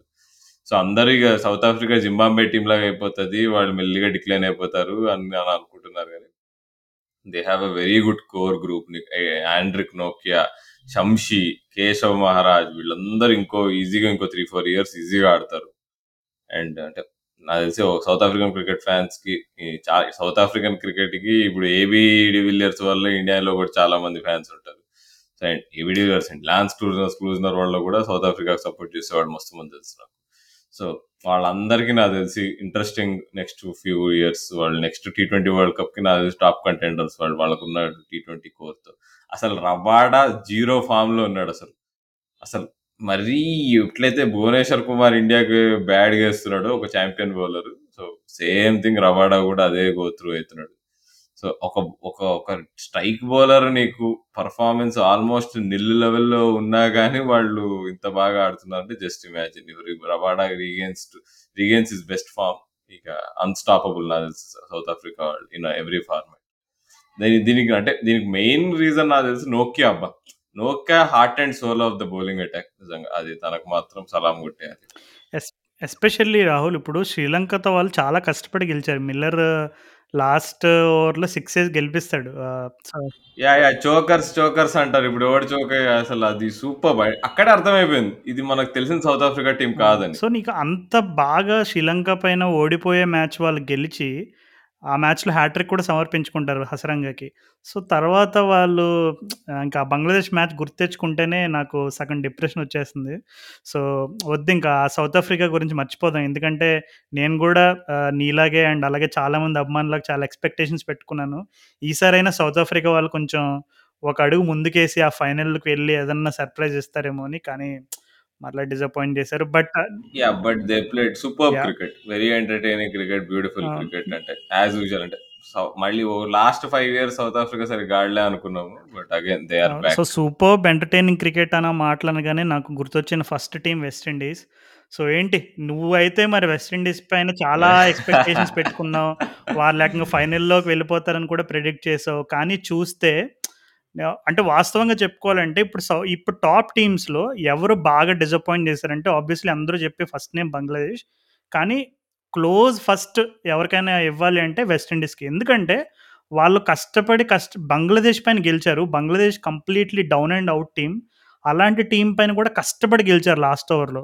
మిగిలిన అన్ని మ్యాచ్‌లు ఓడిపోయారు. ఈవెన్ ప్రాక్టీస్ మ్యాచెస్‌లో కూడా ఆఫ్ఘనిస్తాన్ చేతిలో ఓడిపోయారు. పాకిస్తాన్ చేతిలో ఓడిపోయారు. సో, ఏమంటావు అసలు వెస్టిండీస్ పర్ఫార్మెన్స్ గురించి ఏం చెప్పాలి ఇప్పుడు? అంటే ఫస్ట్ 2 మ్యాచెస్ వాళ్ళసలు కంప్లీట్ లాస్ ఆఫ్ ఎగ్జిక్యూషన్ ఏంటేంటో అయింది. వాళ్ళకి ఒక్కటేంటంటే ఈ Obed McCoy injury, Fabian Allen injury 2 బాగా హర్ట్ చేసినాయి వాళ్ళకి. And Chris Gayle form. ఇంకా మరి ఇంకా ఆడతా అంటున్నాడు గేల్. ఇంకా రిటైర్మెంట్ ఇవ్వలేదు. డీజే బ్రావో ఇచ్చేసాడు రిటైర్మెంట్ గానీ గేల్ ఇంకా ఇవ్వలేదు. గేల్ చాలా పెద్ద డిసప్పాయింట్‌మెంట్. లెండల్ సివెన్స్ ఆ సెకండ్ మ్యాచ్‌లో ఆడిన టెస్ట్ మ్యాచ్ అది మామూలుగా హర్ట్ చేయలేదు ఆ విషయం. అండ్ శ్రీలంకతో వాళ్ళు నాకు తెలిసి ఆడ పూరన్ పాపం చాలా ట్రై చేశారు. మంచి శ్రీలంక వాళ్ళు అంత బాగా ఆడుతుండేవాళ్ళు. ఆ మ్యాచ్ ఓడిపోయినందుకు పెద్ద అంటే క్రిటిసైజ్ చేయలేం. సో, నీకు వెస్టిండీస్ ఎందుకంటే మాక్సిమం ట్రై చేశారు. అండ్ శ్రీలంక వాళ్ళు బాగా మంచి క్రికెట్ ఆడారు. హసరంగా చాంపియన్ బౌలర్ నిజంగా. సో, తన చేతిలో ఓడిపోయారు వాళ్ళు. అండ్ ఎందుకనే అంటే ఇక టాప్ ఆర్డర్ వల్లనే రాజు. అంటే అక్కడే పోయింది. ఎవిన్ లూయిస్‌కి కూడా 100% ఫిట్‌నెస్ లేకపోవడం వల్ల తను కొంచెం ఫ్రీగా ఆడలేకపోయాడు అనిపించింది. దానికి తోడు ఈ సిమన్స్, గేల్ బ్యాడ్ ఫామ్ అక్కడ పోయింది. నీకు బౌలింగ్ అంటావా వెస్టిండీస్ వెస్ట్ బౌలింగ్ వాళ్ళు ఎప్పుడూ అంత స్ట్రాంగ్ కాదు. బట్ అయినా వాళ్ళు షార్జాలో నీకు లో లో టోటల్ నీకు డిఫెండ్ చేశారు నీకు. ఆ ఎఫర్ట్ మంచిగానే ఉండే కానీ ఓవరాల్‌గా అక్కడ ఇంకోటి లాంగ్ బౌండరీస్ మనం ముందే మాట్లాడుకున్నాము. నీకు యూఏ లాంగ్ బౌండరీస్ ఎప్పుడైనా వెస్టిండీస్ వాళ్ళకి డిసడ్వాంటేజ్ అని. సో, అది మనకు కనిపించిందసలు. సో, వాళ్ళు స్ట్రైక్ రొటేషన్ ఎప్పుడైనా తక్కువే. డాట్ బాల్ పర్సంటేజ్ ఎక్కువ ఉంటుంది సో, వాళ్ళ గేమ్‌కి సూట్ కాదు. అయినా కానీ వాళ్ళకున్న ఇప్పుడు హెట్మయర్, పూరన్ లాంటి వాళ్ళు చూసాం మనం. శ్రీలంక మ్యాచ్‌లో మంచిగా స్ట్రైక్ రొటేట్ చేసుకుంటూ లాస్ట్ వరకు తీసుకెళ్ళి తర్వాత యాక్సలరేట్ మాయర్ హెడ్ మాయర్ ఆడిన ఇన్నింగ్స్ శ్రీలంకతో సూపర్బ్ ఇన్నింగ్స్ అసలు. పాపం అంటే లూజింగ్ కాజ్‌లో నాకు తెలిసి వరల్డ్ కప్‌లో బెస్ట్ ఇన్నింగ్స్ హెట్మయర్ ఆడిన ఇన్నింగ్స్. తనతో పాటు ఈ పొలార్డ్, ఆండర్ అసలు కొద్దిగా నిలబడి ఉంటే ఆ రోజు నాకు తెలిసి మ్యాచ్ సో, వెస్ట్ ఇండీస్ వాళ్ళు గెలిచేవాళ్ళు. ఆ మ్యాచ్ గెలిచిన ఊపుతో నాకు తెలిసి ఆస్ట్రేలియాని కూడా కొట్టేవాళ్ళు లాస్ట్ మ్యాచ్‌లో. ఆహ్, టీ20 వరల్డ్ కప్స్‌లో పొలార్డ్ యావరేజ్ ఎంత ఉంటదని అనుకుంటున్నావు రాహుల్ అసలు నువ్వు? జస్ట్ ఊరికే. టీ20 వరల్డ్ కప్స్‌లో నాకు తెలిసి ఏదో డబుల్ 13నో, 20నో ఏదో 13నో, 14నో ఉండే అనుకుంటా నేను స్టాట్స్ చూసా. ఓరిని అసలు ఏం ఆడలే కదా అనుకున్నా. అదేంటి అసలు వెస్టిండీస్ రెండు వరల్డ్ కప్‌లు గెలిచినా కానీ పొలాడ్ అసలు ఒక వరల్డ్ కప్ ఆడలేదు. ఇంకో వరల్డ్ కప్‌లో అసలు పొలాడ్ కాంట్రిబ్యూషన్ లేకుండానే వీళ్ళు కప్ ఎత్తారా అనిపించింది. అవును. అంటే ఇప్పుడు పొలాడ్ ఇప్పుడు ఆల్రెడీ మనం ఎపిసోడ్ ప్రివ్యూ చేసేటప్పుడు ఈ వరల్డ్ కప్‌కి సంబంధించి మనం ఆల్రెడీ డిస్కస్ చేసుకున్నాం. ఈ కండిషన్స్ అనేవి చాలా ఛాలెంజింగ్ కండిషన్స్ ఎస్పెషల్లీ ఆ హ్యూమిడిటీ ఫ్యాక్టర్ కూడా ఏంటంటే ప్లేయర్స్ పైన ప్రభావం చూపిస్తుంది అది మనకు క్లియర్‌గా అర్థమైంది. ఒక మ్యాచ్‌లో పొలాడ్ బ్యాటింగ్ చేస్తున్నప్పుడు మధ్యలో వెళ్ళిపోయాడు. మరలా ఫీల్డ్‌లోకి రాలేదండి. అలాగే వన్ ఆర్ టూ మ్యాచెస్‌లో ఎయిన్ లూయిస్ ఆ కాలుకి సంబంధించి ఇంజురీ అవ్వడంతో తను కూడా సగం సేపు ఫీల్డ్‌లోనే లేడు. అండ్ అలాగే ఇంకొక మ్యాచ్‌లో డ్వెయిన్ బ్రావోకి ఏదో చిన్న నిగిల్ ప్రాబ్లం సో, అట్లా అంటే ఇట్లాంటి ప్లేయర్స్ తోటి ఖచ్చితంగా యూఏ కండిషన్స్‌లో అంటే సాహసమే. ముందుగానే నేను అనుకున్నాను. అండ్ ఇంకొకటి ఏంటంటే వాళ్ళు ఈ డాట్ బాల్ పర్సెంటేజ్ దానిపైన వర్క్ చేయకుండా ఇంకా అలాగే పవర్ పైనే రిలే అయితే కనుక ఐ థింక్ వేరే ఇప్పుడు ఎందుకంటే వేరే టీమ్స్ వాళ్ళు పవర్ గేమ్‌లో వెస్టిండీస్ ఎప్పుడు కూడా వాళ్ళ లెవెల్‌ని టచ్ చేయడం ఎవరికైనా కష్టమే. కానీ వేరే డిపార్ట్మెంట్స్‌లో కనుక వాళ్ళు ఇగ్నోర్ చేస్తే అంటే especially the importance of strike rotation అనేది మనం కొన్ని కొన్ని సార్లు ఇంగ్లాండ్ టీం అండ్ అలాగే కొంచెం ప్రొయాక్టివ్‌గా ఉండే ఆస్ట్రేలియా టీం ఇలాంటి వాళ్ళని అబ్జర్వ్ చేసినప్పుడు అసలే ఆ సింగిల్స్ తిరగడం వల్ల ఎంత ప్రెషర్ తగ్గుతుంది బ్యాట్స్‌మెన్ పైన అనేది మనకు చాలా సార్లు క్లియర్‌గా కనబడుతూ ఉంటుంది సో, వెస్టిండీస్ వాళ్ళు ఇప్పటికైనా వాళ్ళకి Nicholas Pooran and Shimron Hetmyer ఇద్దరు యంగ్ స్టార్స్ ఉన్నారు. నెక్స్ట్ 10 ఇయర్స్‌కి వాళ్ళు వాళ్ళ దగ్గర నుంచి చాలా ఎక్స్‌పెక్టేషన్స్ ఉన్నాయి. సో, వాళ్ళ చుట్టూ టీంని బిల్డ్ చేసి వాళ్ళిద్దరికీ మెయిన్ కీ రోల్ ఇస్తే కనుక ఖచ్చితంగా West Indies cricket is in safe hands అని చెప్పుకోవచ్చు వాళ్ళు అలా హోల్డర్ ఇంకో ఇంకో ఇంకో క్యాండిడేట్ హోల్డర్ వాళ్ళతో హోల్డర్? హోల్డర్ బాగా Holder already. West Indies legend నేనైతే వెస్ట్ ఇండీస్ లెజెండ్స్ లిస్ట్లో హోల్డర్ని పెడతాను. ఎందుకంటే తను ఎలాంటి టైంలో వెస్ట్ ఇండీస్ క్యాప్టెన్సీ తీసుకొని ఎంత క్రిటిసిజం ఎదుర్కొని ఎంత కష్టపడి టీంని ఒంటి చేత్తో అన్ని ఫార్మాట్లో లాక్కొచ్చాడు. సో ఖచ్చితంగా జేసన్ హోల్డర్ ఉంటాడు. బట్ వాళ్ళు టీం బిల్డ్ చేసుకునేటప్పుడు మాత్రం ఫ్యూచర్ పైన ఒక కన్నేసి బిల్డ్ చేసుకుంటే ఎస్పెషల్లీ ఈ టీ ట్వంటీ ఫార్మాట్లో ఖచ్చితంగా మరొక కప్పు వాళ్ళకి దగ్గరలోనే ఉందని చెప్పుకోవచ్చు. వాళ్ళు అలా కాకుండా ఆల్రెడీ ఇప్పుడు వాడిన పాత ఫార్ములానే ఇంకా పెద్ద పెద్ద పేర్లన్నీ తీసుకొచ్చి ఆ కొట్టేయండి కప్పు అంటే కనుక మరలా ఇంకొకసారి వాళ్ళు అది కాదు రాజు. మార్లన్ శామ్యూల్స్ని మళ్ళీ తీసుకొచ్చుంటే అయిపోయేది. ఎందుకు. సెల్యూట్ కొట్టడానికి బెన్ స్టోక్స్ కూడా లేడు పాపం టోర్నమెంట్లో. ఎవరికి కొడతాడు సెల్యూట్? నిజంగా అంటే డిసప్పాయింటింగ్ బట్ రీజన్స్ ఉన్నాయి. అంటే ఇప్పుడు చూడు రాస్టన్ చేసి వచ్చాడు ఆ టీంలోకి. రాస్టన్ చేసి ఇప్పుడు శామ్యుల్స్ రోల్ ఎవరైనా ఫుల్ఫిల్ చేయగలరంటే మేబీ రాస్టన్ చేసి అని చెప్పుకోవచ్చు. ఎందుకంటే రాస్టన్ చేసి టెస్ట్ క్రికెట్ ఆడతాడు. తను is more of a percentage cricket type player అనమాట అంటే తనకి ఇప్పుడు మనం అంతకుముందు స్టీవ్ స్మిత్ లాంటి ప్లేయర్ ఎట్లాంటి రోల్ అసలు ఈ టీ ట్వంటీ వరల్డ్ కప్లో ఎందుకు అని అనుకున్నప్పుడు మనం డిస్కస్ చేసుకున్న పాయింట్స్ అన్నీ కూడా రాస్టన్ చేస్కి అప్లై అవుతాయి. కానీ చేజ్ని ఫస్ట్ మ్యాచ్ నుంచి ఆడించారంటే లేదు. ఐ థింక్ తనని టూ టూ మ్యాచెస్ తర్వాత త్రీ మ్యాచెస్ తర్వాత ఆడించినట్టున్నారు. బట్ హోల్డర్ కూడా అంతే. హోల్డర్ ఫస్ట్ మ్యాచెస్కి. లేడు. నీకు అక్కడ నీకు అంటే కొన్ని కొన్ని టాక్టికల్ మిస్టేక్స్ బాగా వాళ్ళకి కాస్ట్లీ కాస్ట్లీ ప్రూవ్ అయింది వాళ్ళకి. But all said and done and Gayle అబ్బా. మరి ఇంకా మళ్ళీ ఆడతాడంటవా మళ్ళీ చెప్తున్నాడు? నేను నాకైతే ఆడాలని ఉంది కానీ ఇంకా టీంలోకి తీసుకుంటారని నాకు నమ్మకం లేదని అంటున్నాడు సో కళ్ళద్దాలు వేసుకొని చేశాడు బ్యాటింగ్ ఆఖరికి లాస్ట్ మ్యాచ్లో Chris Gayle Mitchell Marsh wicket తీసిన ఆ వీడియో కూడా బాగా వైరల్ అయింది సోషల్ మీడియాలో అంటే తను వికెట్ తీసిన తీసుకున్న వెంటనే వెళ్ళి మిచెల్ మార్చ్ని హక్ చేసుకుంటాడు so that's Chris Gayle in Chris గేల్ని ఒక పిక్చర్ రూపంలో వర్ణించాలంటే ఇంకా చూపిస్తే సరిపోతుంది. బ్రేవోకి మంచి స్టాండింగ్ ఓవేషన్ ఇచ్చారు. తను ఇలా ఫైనల్ ఇన్నింగ్స్ ఆడి వాపస్ నడుచుకుంటూ పోతుంటే సూపర్గా అసలు. బాగుండే మంచిగా. ఏదో ఆ మ్యాచ్ అంతా అసలు వెస్ట్ ఇండీస్ ఆస్ట్రేలియా మ్యాచ్ ఎట్లుండే అంటే farewell match. T twenty kings farewell match లాగా ఉండే అంత. గెయిల్ బ్రేవో అసలు అసలు కూడా most probably last world cup మళ్ళీ వెస్ట్ ఇండీస్ కూడా ఆడతలేదో నాకు చిన్న డౌట్ ఫిట్నెస్ ఇష్యూస్ గురించి చూస్తుంటే. ఇక సో అంటే ఒకటిలే ఇప్పుడు. ఇంకో వన్ ఇయర్లోనే ఉంది ఇంకో వరల్డ్ కప్ మరి కానీ యూఏఈలోనే వీళ్ళకి వర్కౌట్ కావాలంటే వెస్ట్ ఇండీస్ వాళ్ళకి ఇదే ఒక సిమిలర్ టీంతో ఒకళ్ళు మళ్ళీ పొలాడ్ రసలు వీళ్ళందరూ ఉంటారు అంటే ఆస్ట్రేలియన్ పిచ్చెస్ మీద అస్సలు సూట్ కాదు. వెస్ట్ ఇండీస్ వాళ్ళు ఆడే స్టైల్ సో నాకు తెలిసి మేబీ వాళ్ళు ఆ ఇక రూత్లెస్గా పోవాలంటే గేలు పొలాడ్ మేబీ రసల్ కూడా ఇక అక్కడ అక్కడ ఆడుతుంటే ఆస్ట్రేలియాలో ఆడుతుంటే స్టార్టింగ్ లెవెల్లో అయితే ఉండకుండా చూసుకుంటే బెటర్ నన్ను అడిగితే గేల్ ఆ, రసెల్ పొలాడ్ వీళ్ళ ముగ్గురులో one of Pollard or Russell మాత్రం ఉండాలి ఇంకెవరు ఉండకూడదు. సో అది పొలాడ్ ఆర్ రసెల్ అనేది మరి వెస్టిండీస్ క్రికెట్ వాళ్ళు డిసైడ్ అవ్వాలి. కానీ ఇంకా వేరేగా మరలా వీళ్ళ ముగ్గురిని స్క్వాడ్లో వేశారంటే నేనైతే ఎక్స్పెక్టేషన్స్ పెట్టుకోను. ఆస్ట్రేలియా వాళ్ళు నిజంగా సెమీస్ కట్ల సారీ ఆస్ట్రేలియాలో వాళ్ళు గా- వాళ్ళు కనుక సెమీస్ కట్ల రీచ్ అయితే అప్పుడు అప్పుడు కదా అప్పుడు ఇంకా. ఓకే రాజు ఇక మరి మనము సెమీఫైనల్ లైనప్ మాట్లాడుకుందామా? రెండు ప్రివ్యూలు. అవునవును. సో నేను ప్రెడిక్ట్ చేసింది ఇండియా ఆస్ట్రేలియా నువ్వు ప్రెడిక్ట్ చేసింది England Pakistan. So sorry England. West Indies so కానీ రెండు టీమ్స్ అంటే నేను ప్రెడిక్ట్ చేసిన వాటిలోంచి ఒకటి నువ్వు ప్రెడిక్ట్ చేసిన వాటిలోంచి ఒకటి ఉంది. సో సర్ప్రైజింగ్గా ఇంగ్లాండ్ ఆస్ట్రేలియా ఫైనల్ అయితే ఎలా ఉంటుంది మరి?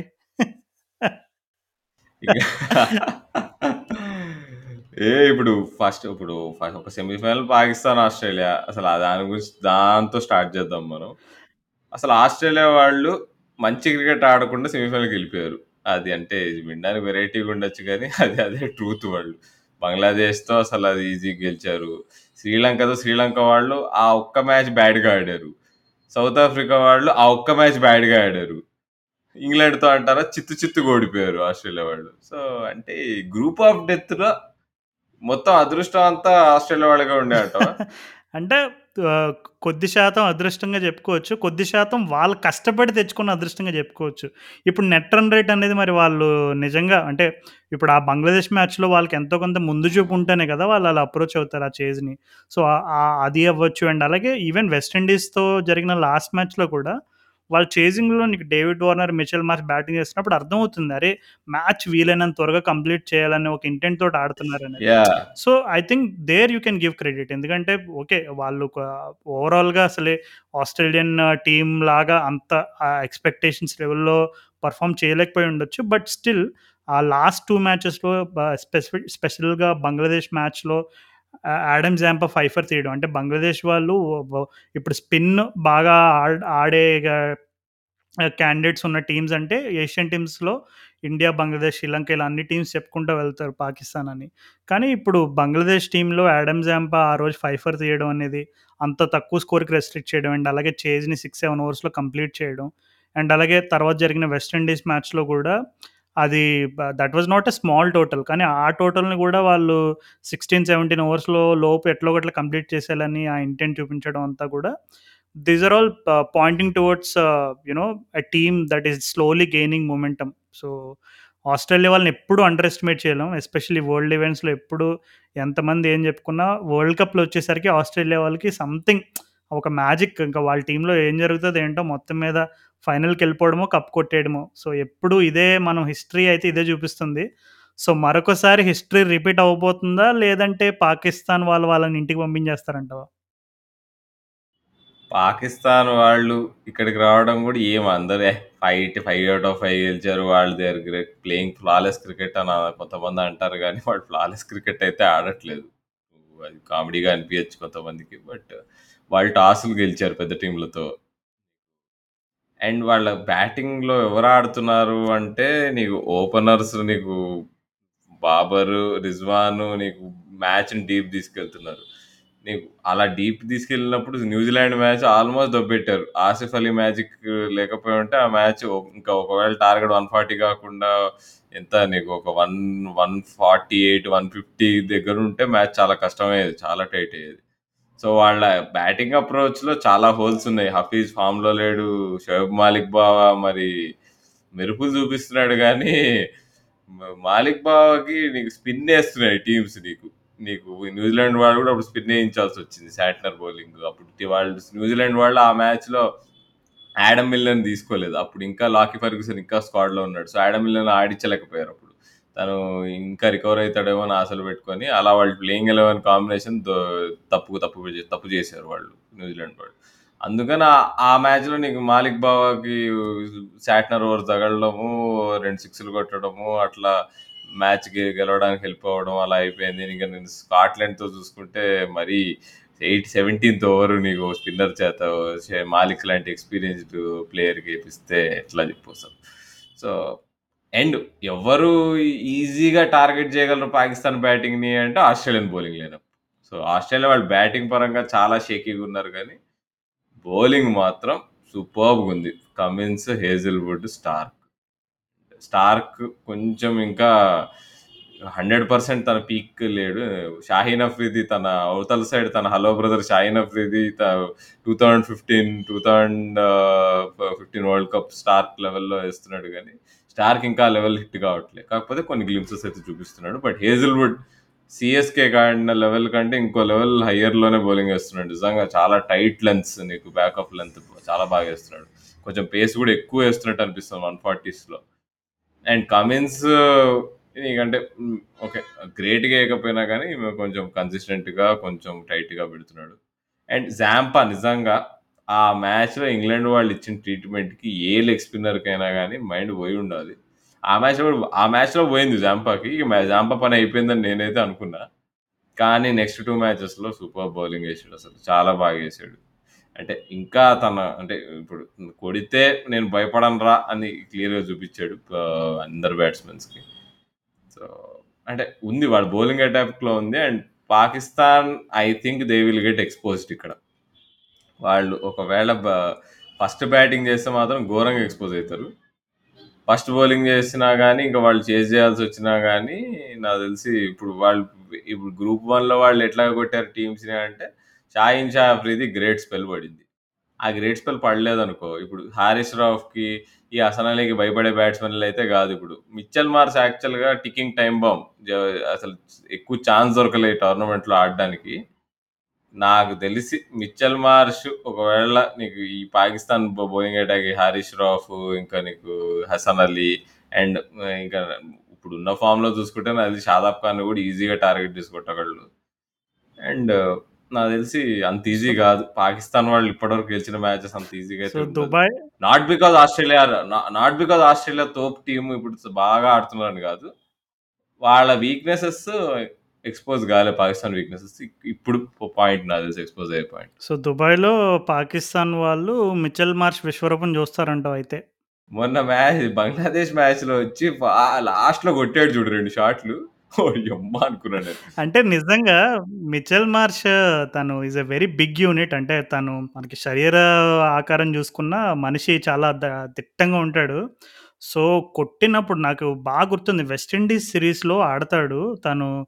ఓబైద్ మెక్కాయ్ కానీ ఒషేన్ థామస్ ఒషేన్ థామస్ని అయితే కళ్ళల్లోంచి కన్నీళ్ళు తెప్పించాడు. నేను జోక్ చేయట్లేదు. కావాలంటే ఒక టీ ట్వంటీ నాకు అది ఏ మ్యాచ్ గుర్తు రావట్లేదు. సిరీస్ రీసెంట్గా జరిగిన సిరీస్ వెస్టిండీస్ ఆస్ట్రేలియా సిరీస్లో ఒషేన్ థామస్కి క నిజంగా కన్నీళ్ళు తెప్పించి వాళ్ళ బౌలింగ్ కోచ్ అరే నాయన స్ట్రైట్గా పరిగెట్కి బాల్ స్ట్రైట్గా వేయరా అని చెప్పేలా చేయించాడు అంటే తను బ్యాట్ స్వింగ్ కానీ తను టార్గెట్ చేసే especially of course is a very big leg side player Mitchell Marsh. అంటే ఆఫ్ సైడ్ గేమ్ ఉన్నా సరే he is very much leg side dominant అనమాట సో తను మిడ్ వికెట్ మీదుగా అండ్ అలాగే స్క్వేర్ లెగ్ మీదుగా తను కొట్టే ఫ్లాట్ సిక్సెస్ ఏవైతే ఉంటాయో నీకు అది రూట్ పవర్ అంటారు అనమాట ఇంకా అసలు ఇంకా అది నువ్వు చెప్పినట్టుగా తన టికింగ్ టైం బాంబ్ అనే పర్ఫెక్ట్ టెర్మినాలజీ యూస్ చేసావు సో నిజంగా అంటే మిచెల్ మార్చ్ ఇప్పటి వరకు చాలామందికి ఓకే షాన్ మార్చ్ తమ్ముళ్ళలాగో లేదు ఆస్ట్రేలియాకి ఎప్పుడు ఎల్లప్పుడూ ఇంజురీ అయ్యే ఒక con consistent incon consistently inconsistent all rounder లాగా చాలామంది గుర్తుండొచ్చు.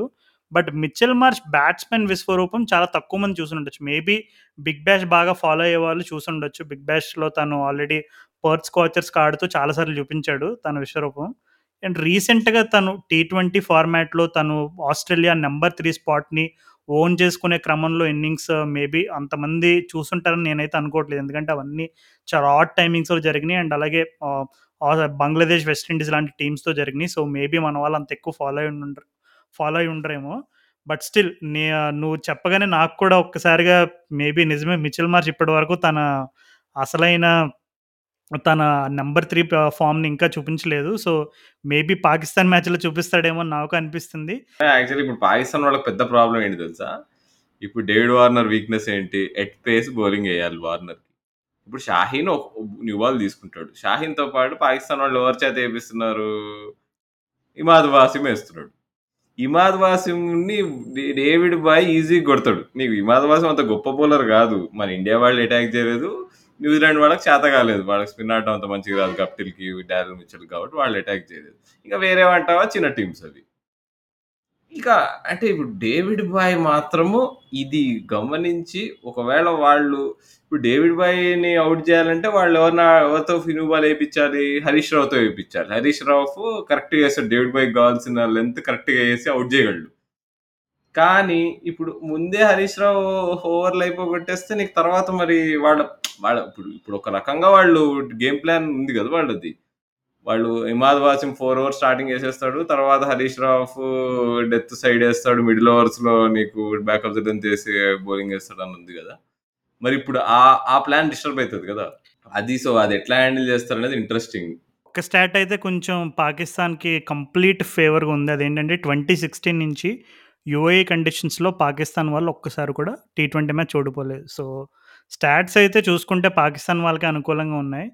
కానీ నువ్వు చెప్పిన వాటిల్లో ఇంకొక స్ట్రాటజీ ఆస్ట్రేలియా వాళ్ళు ఉపయోగించేది నాకేమనిపిస్తుందంటే ఆ, మహమ్మద్ హఫీజ్ షోయబ్ మలిక్ ఆసిఫ్ అలీ. వీళ్ళ ముగ్గురులో ఎవరొకరికి ఆ రోజు షార్ట్ బాల్ వర్షం కురిపిస్తారు ఆస్ట్రేలియా వాళ్ళు. ఎవరికో ఖచ్చితంగా ఈ ముగ్గురులో ఎవరో ఒక్కరైనా షార్ట్ బాల్కి అవుట్ అవుతారని నాకు ఎందుకో ఒక బలమైన నమ్మకం. ఎందుకంటే ముగ్గురు కూడా మా మొహమ్మద్ హఫీజ్ అండ్ షోయబ్ మాలిక్ వాళ్ళిద్దరు ఏజ్ ఫ్యాక్టర్ గురించి తెలుసు అండ్ అలాగే full out and out pace bowling ఆడాలంటే ఇద్దరికి ఛాలెంజే అంటే షార్ట్ బాల్స్ ఆడే ఆడగలిగే స్ట్రెంగ్త్ ఉంది కానీ ఎట్ పేస్ ఆడతారనేది నాకైతే డౌటే అండ్ ఆసిఫ్ అలీకి ఎప్పటినుంచో ముందు నుంచి తనకు షార్ట్ బాల్ వీక్‌నెస్ ఉంది. తను చిన్న చిన్న టీమ్స్ పైన అండ్ అలాగే కొన్ని ఆహ్, టీమ్స్ పైన బాగా విజృంభించి ఆడాడు. అంటే న్యూజిలాండ్ పై చిన్న టీమ్ కాదనుకో. బట్ స్టిల్ చాలా వి న్యూజిలాండ్‌తో గూడా ఆ రోజు నీకు ఆ ఫస్ట్ 2 బాల్లు ఫుల్ ఏసేయడానికి ట్రై చేసాడు సౌదీ. నీకు నెక్స్ట్ 3 బాల్లు నీకు షార్ట్ ఏస్తే అసలు bat పెట్టలేకపోయాడు. Dot ball 3 dot ball. అవును. సౌదీ ఏసే 128, 132 ఏసే బౌన్సర్‌లే. సో, ఖచ్చితంగా షార్ట్ బాల్ వర్షం అయితే చూస్తాం ఆ రోజు. మరి ఆ ప్రభావానికి ఎవరు ఔట్ అవుతారనేది మనకు ఆ రోజే తెలుస్తుంది సో, ఓవరాల్‌గా అసలు ఇప్పుడు ఆస్ట్రేలియా, పాకిస్తాన్ టీమ్స్ రెండు ఎవరెవరు ఆడతారు అనేది ఆల్మోస్ట్ నీకు ప్లేయింగ్ 11 అర్థమైపోయి ఉంటుంది ఈ టైంకి. సో, వీళ్ళని చూసి నువ్వు ఎవరు సెమీస్కి వెళ్ళే ఛాన్సెస్ ఎక్కువ ఎక్కువుందంటావు? ఒకవేళ సెమీస్‌కి వెళ్ళాలన్నా టాస్ ఒకవేళ ఫర్ ఎగ్జాంపుల్ పాకిస్తాన్‌కి అనుకూలంగా ఉంటే ఎవరికి ఛాన్సెస్ ఉంటుంది ఆస్ట్రేలియాకి అనుకూలంగా ఉంటే ఎవరికి ఛాన్సెస్ ఉంటుంది అది కూడా చెప్పు. పాకిస్తాన్ వాళ్ళు ఫస్ట్ బ్యాటింగ్ చేస్తే మాత్రం ఆస్ట్రేలియానే గెలుస్తుంది హండ్రెడ్ పర్సెంట్ వాళ్ళని రెస్ట్రిక్ట్ చేసేస్తారు ఈజీగా. బాబర్ ఆజమ్, రిజ్వాన్ చేజ్‌లో బాగా ఆడతారు. ఎస్పెషల్లీ బాబర్ నీకు ఒక చేజ్‌ని యాంకర్ చేయడంలో బాబర్ పర్ఫెక్ట్. డ్యూ ఉన్నప్పుడు నీకు పిచ్ పైన డ్యూ ఉంటుంది ఇప్పుడు జాంపా లాంటి బౌలరు న్యూట్రలైజ్ అయిపోతాడు అన్న సిచ్యువేషన్లో బాబర్ కింగ్. ఇప్పుడు నీకు ఒకవేళ బ్యాటింగ్ ఫస్ట్ చేయాల్సి వచ్చిందంటే సో, పాకిస్తాన్ వాళ్ళు, ఆస్ట్రేలియా వాళ్ళు క్లియర్ ఫేవరెట్స్. ఈజీగా రిస్ట్రిక్ట్ చేసేస్తారు. తర్వాత ఎంత ఎగిరి ఎగిరి బౌలింగ్ వేసినా కానీ నాకు తెలిసి ఆస్ట్రేలియా వాళ్ళు పేస్ బాగా ఆడగలరు. నీకు హరీష్ రావుని ఈ మార్చ్ లాంటి బ్యాట్స్‌మెన్, స్టాయినిస్ లాంటి వాళ్ళు, మ్యాక్స్వెల్ మనం మ్యాక్స్వెల్ గురించి మర్చిపోతున్నాం. ఇంకా షాదాబ్ని అయితే మ్యాక్స్వెల్ నాకు తెలిసి రెడీగా ఉంటాడు. షాదాబ్‌ని వేసుకోవడానికి షాదాబ్‌ని, ఇమాద్ వాసిమ్‌ని. సో, రివర్స్ షా ఏంటి నీకు నీకు నీకు ఈ ఇమాద్ వాసిం వేసే లైన్‌కి నీకు రివర్స్ ఇట్లు ఈజీగా ఆడొచ్చు. స్విచ్ ఇట్లు అవి ఇవి. అసలు మ్యాక్స్వెల్ నాకు తెలిసి పండగ చేసుకుంటాడు. డేవిడ్ బై వీళ్ళంతా. సో, పర్ఫెక్ట్ అబ్బా! ఆస్ట్రేలియా వాళ్ళు ఈజీ అంటే బాగా మ్యాచప్ అవుతున్నారు పాకిస్తాన్‌కి. నీకు మ్యాచప్స్ పరంగా చూసుకుంటే. ఇక పాకిస్తాన్ వాళ్ళు ఏమన్నా మ్యాజిక్ చేస్తారా అంటే అది కంప్లీట్‌లీ ఔట్ ఆఫ్ సిలబస్. అది వాళ్ళు చేయగలరు అప్పుడప్పుడు. చెప్పలేము. ఇప్పుడు అంటే ప్రతి వరల్డ్ కప్‌లోని మనకిప్పుడు అందరికీ కూడా నాసర్ హుస్సేన్ నాకు తెలిసి 2017 ఛాంపియన్స్ ట్రోఫీ టైంలో అనుకుంటా.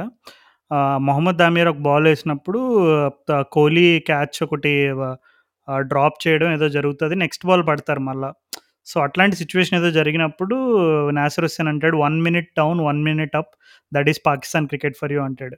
సో, బేసిక్‌గా మనం ఇప్పటివరకు వన్ మినిట్ అప్ పాకిస్తాన్ చూసాం తప్ప, వన్ మినిట్ డౌన్ పాకిస్తాన్ ఎవరో చూడలేదు ఈ టోర్నమెంట్‌లో. అంటే కొన్ని కొన్ని సార్లు నిజంగా పాకిస్తాన్ క్రికెట్ టీం చూసినప్పుడు అరే! ఇది మనం నిజంగా చూసే పాకిస్తాన్ టీమేనా? అంటే వాళ్ళ ఫీల్డింగ్ మిస్ మిస్‌ఫీల్డ్ అవ్వచ్చు, లేదు వాళ్ళు పానిక్ అయ్యే మూవ్‌మెంట్స్ అవ్వచ్చు. ఇవన్నీ చూసినప్పుడు నిజంగా ఒక మిన్నో టీమ్‌లా ఆడతారు. అంటే ఇప్పుడు ఫస్ట్ 2 మ్యాచెస్‌లో ఆల్మోస్ట్ ఆఫ్ఘనిస్తాన్‌తో ఆఫ్ఘనిస్తాన్‌తో ఆల్మోస్ట్ పానిక్ అయ్యారుగా.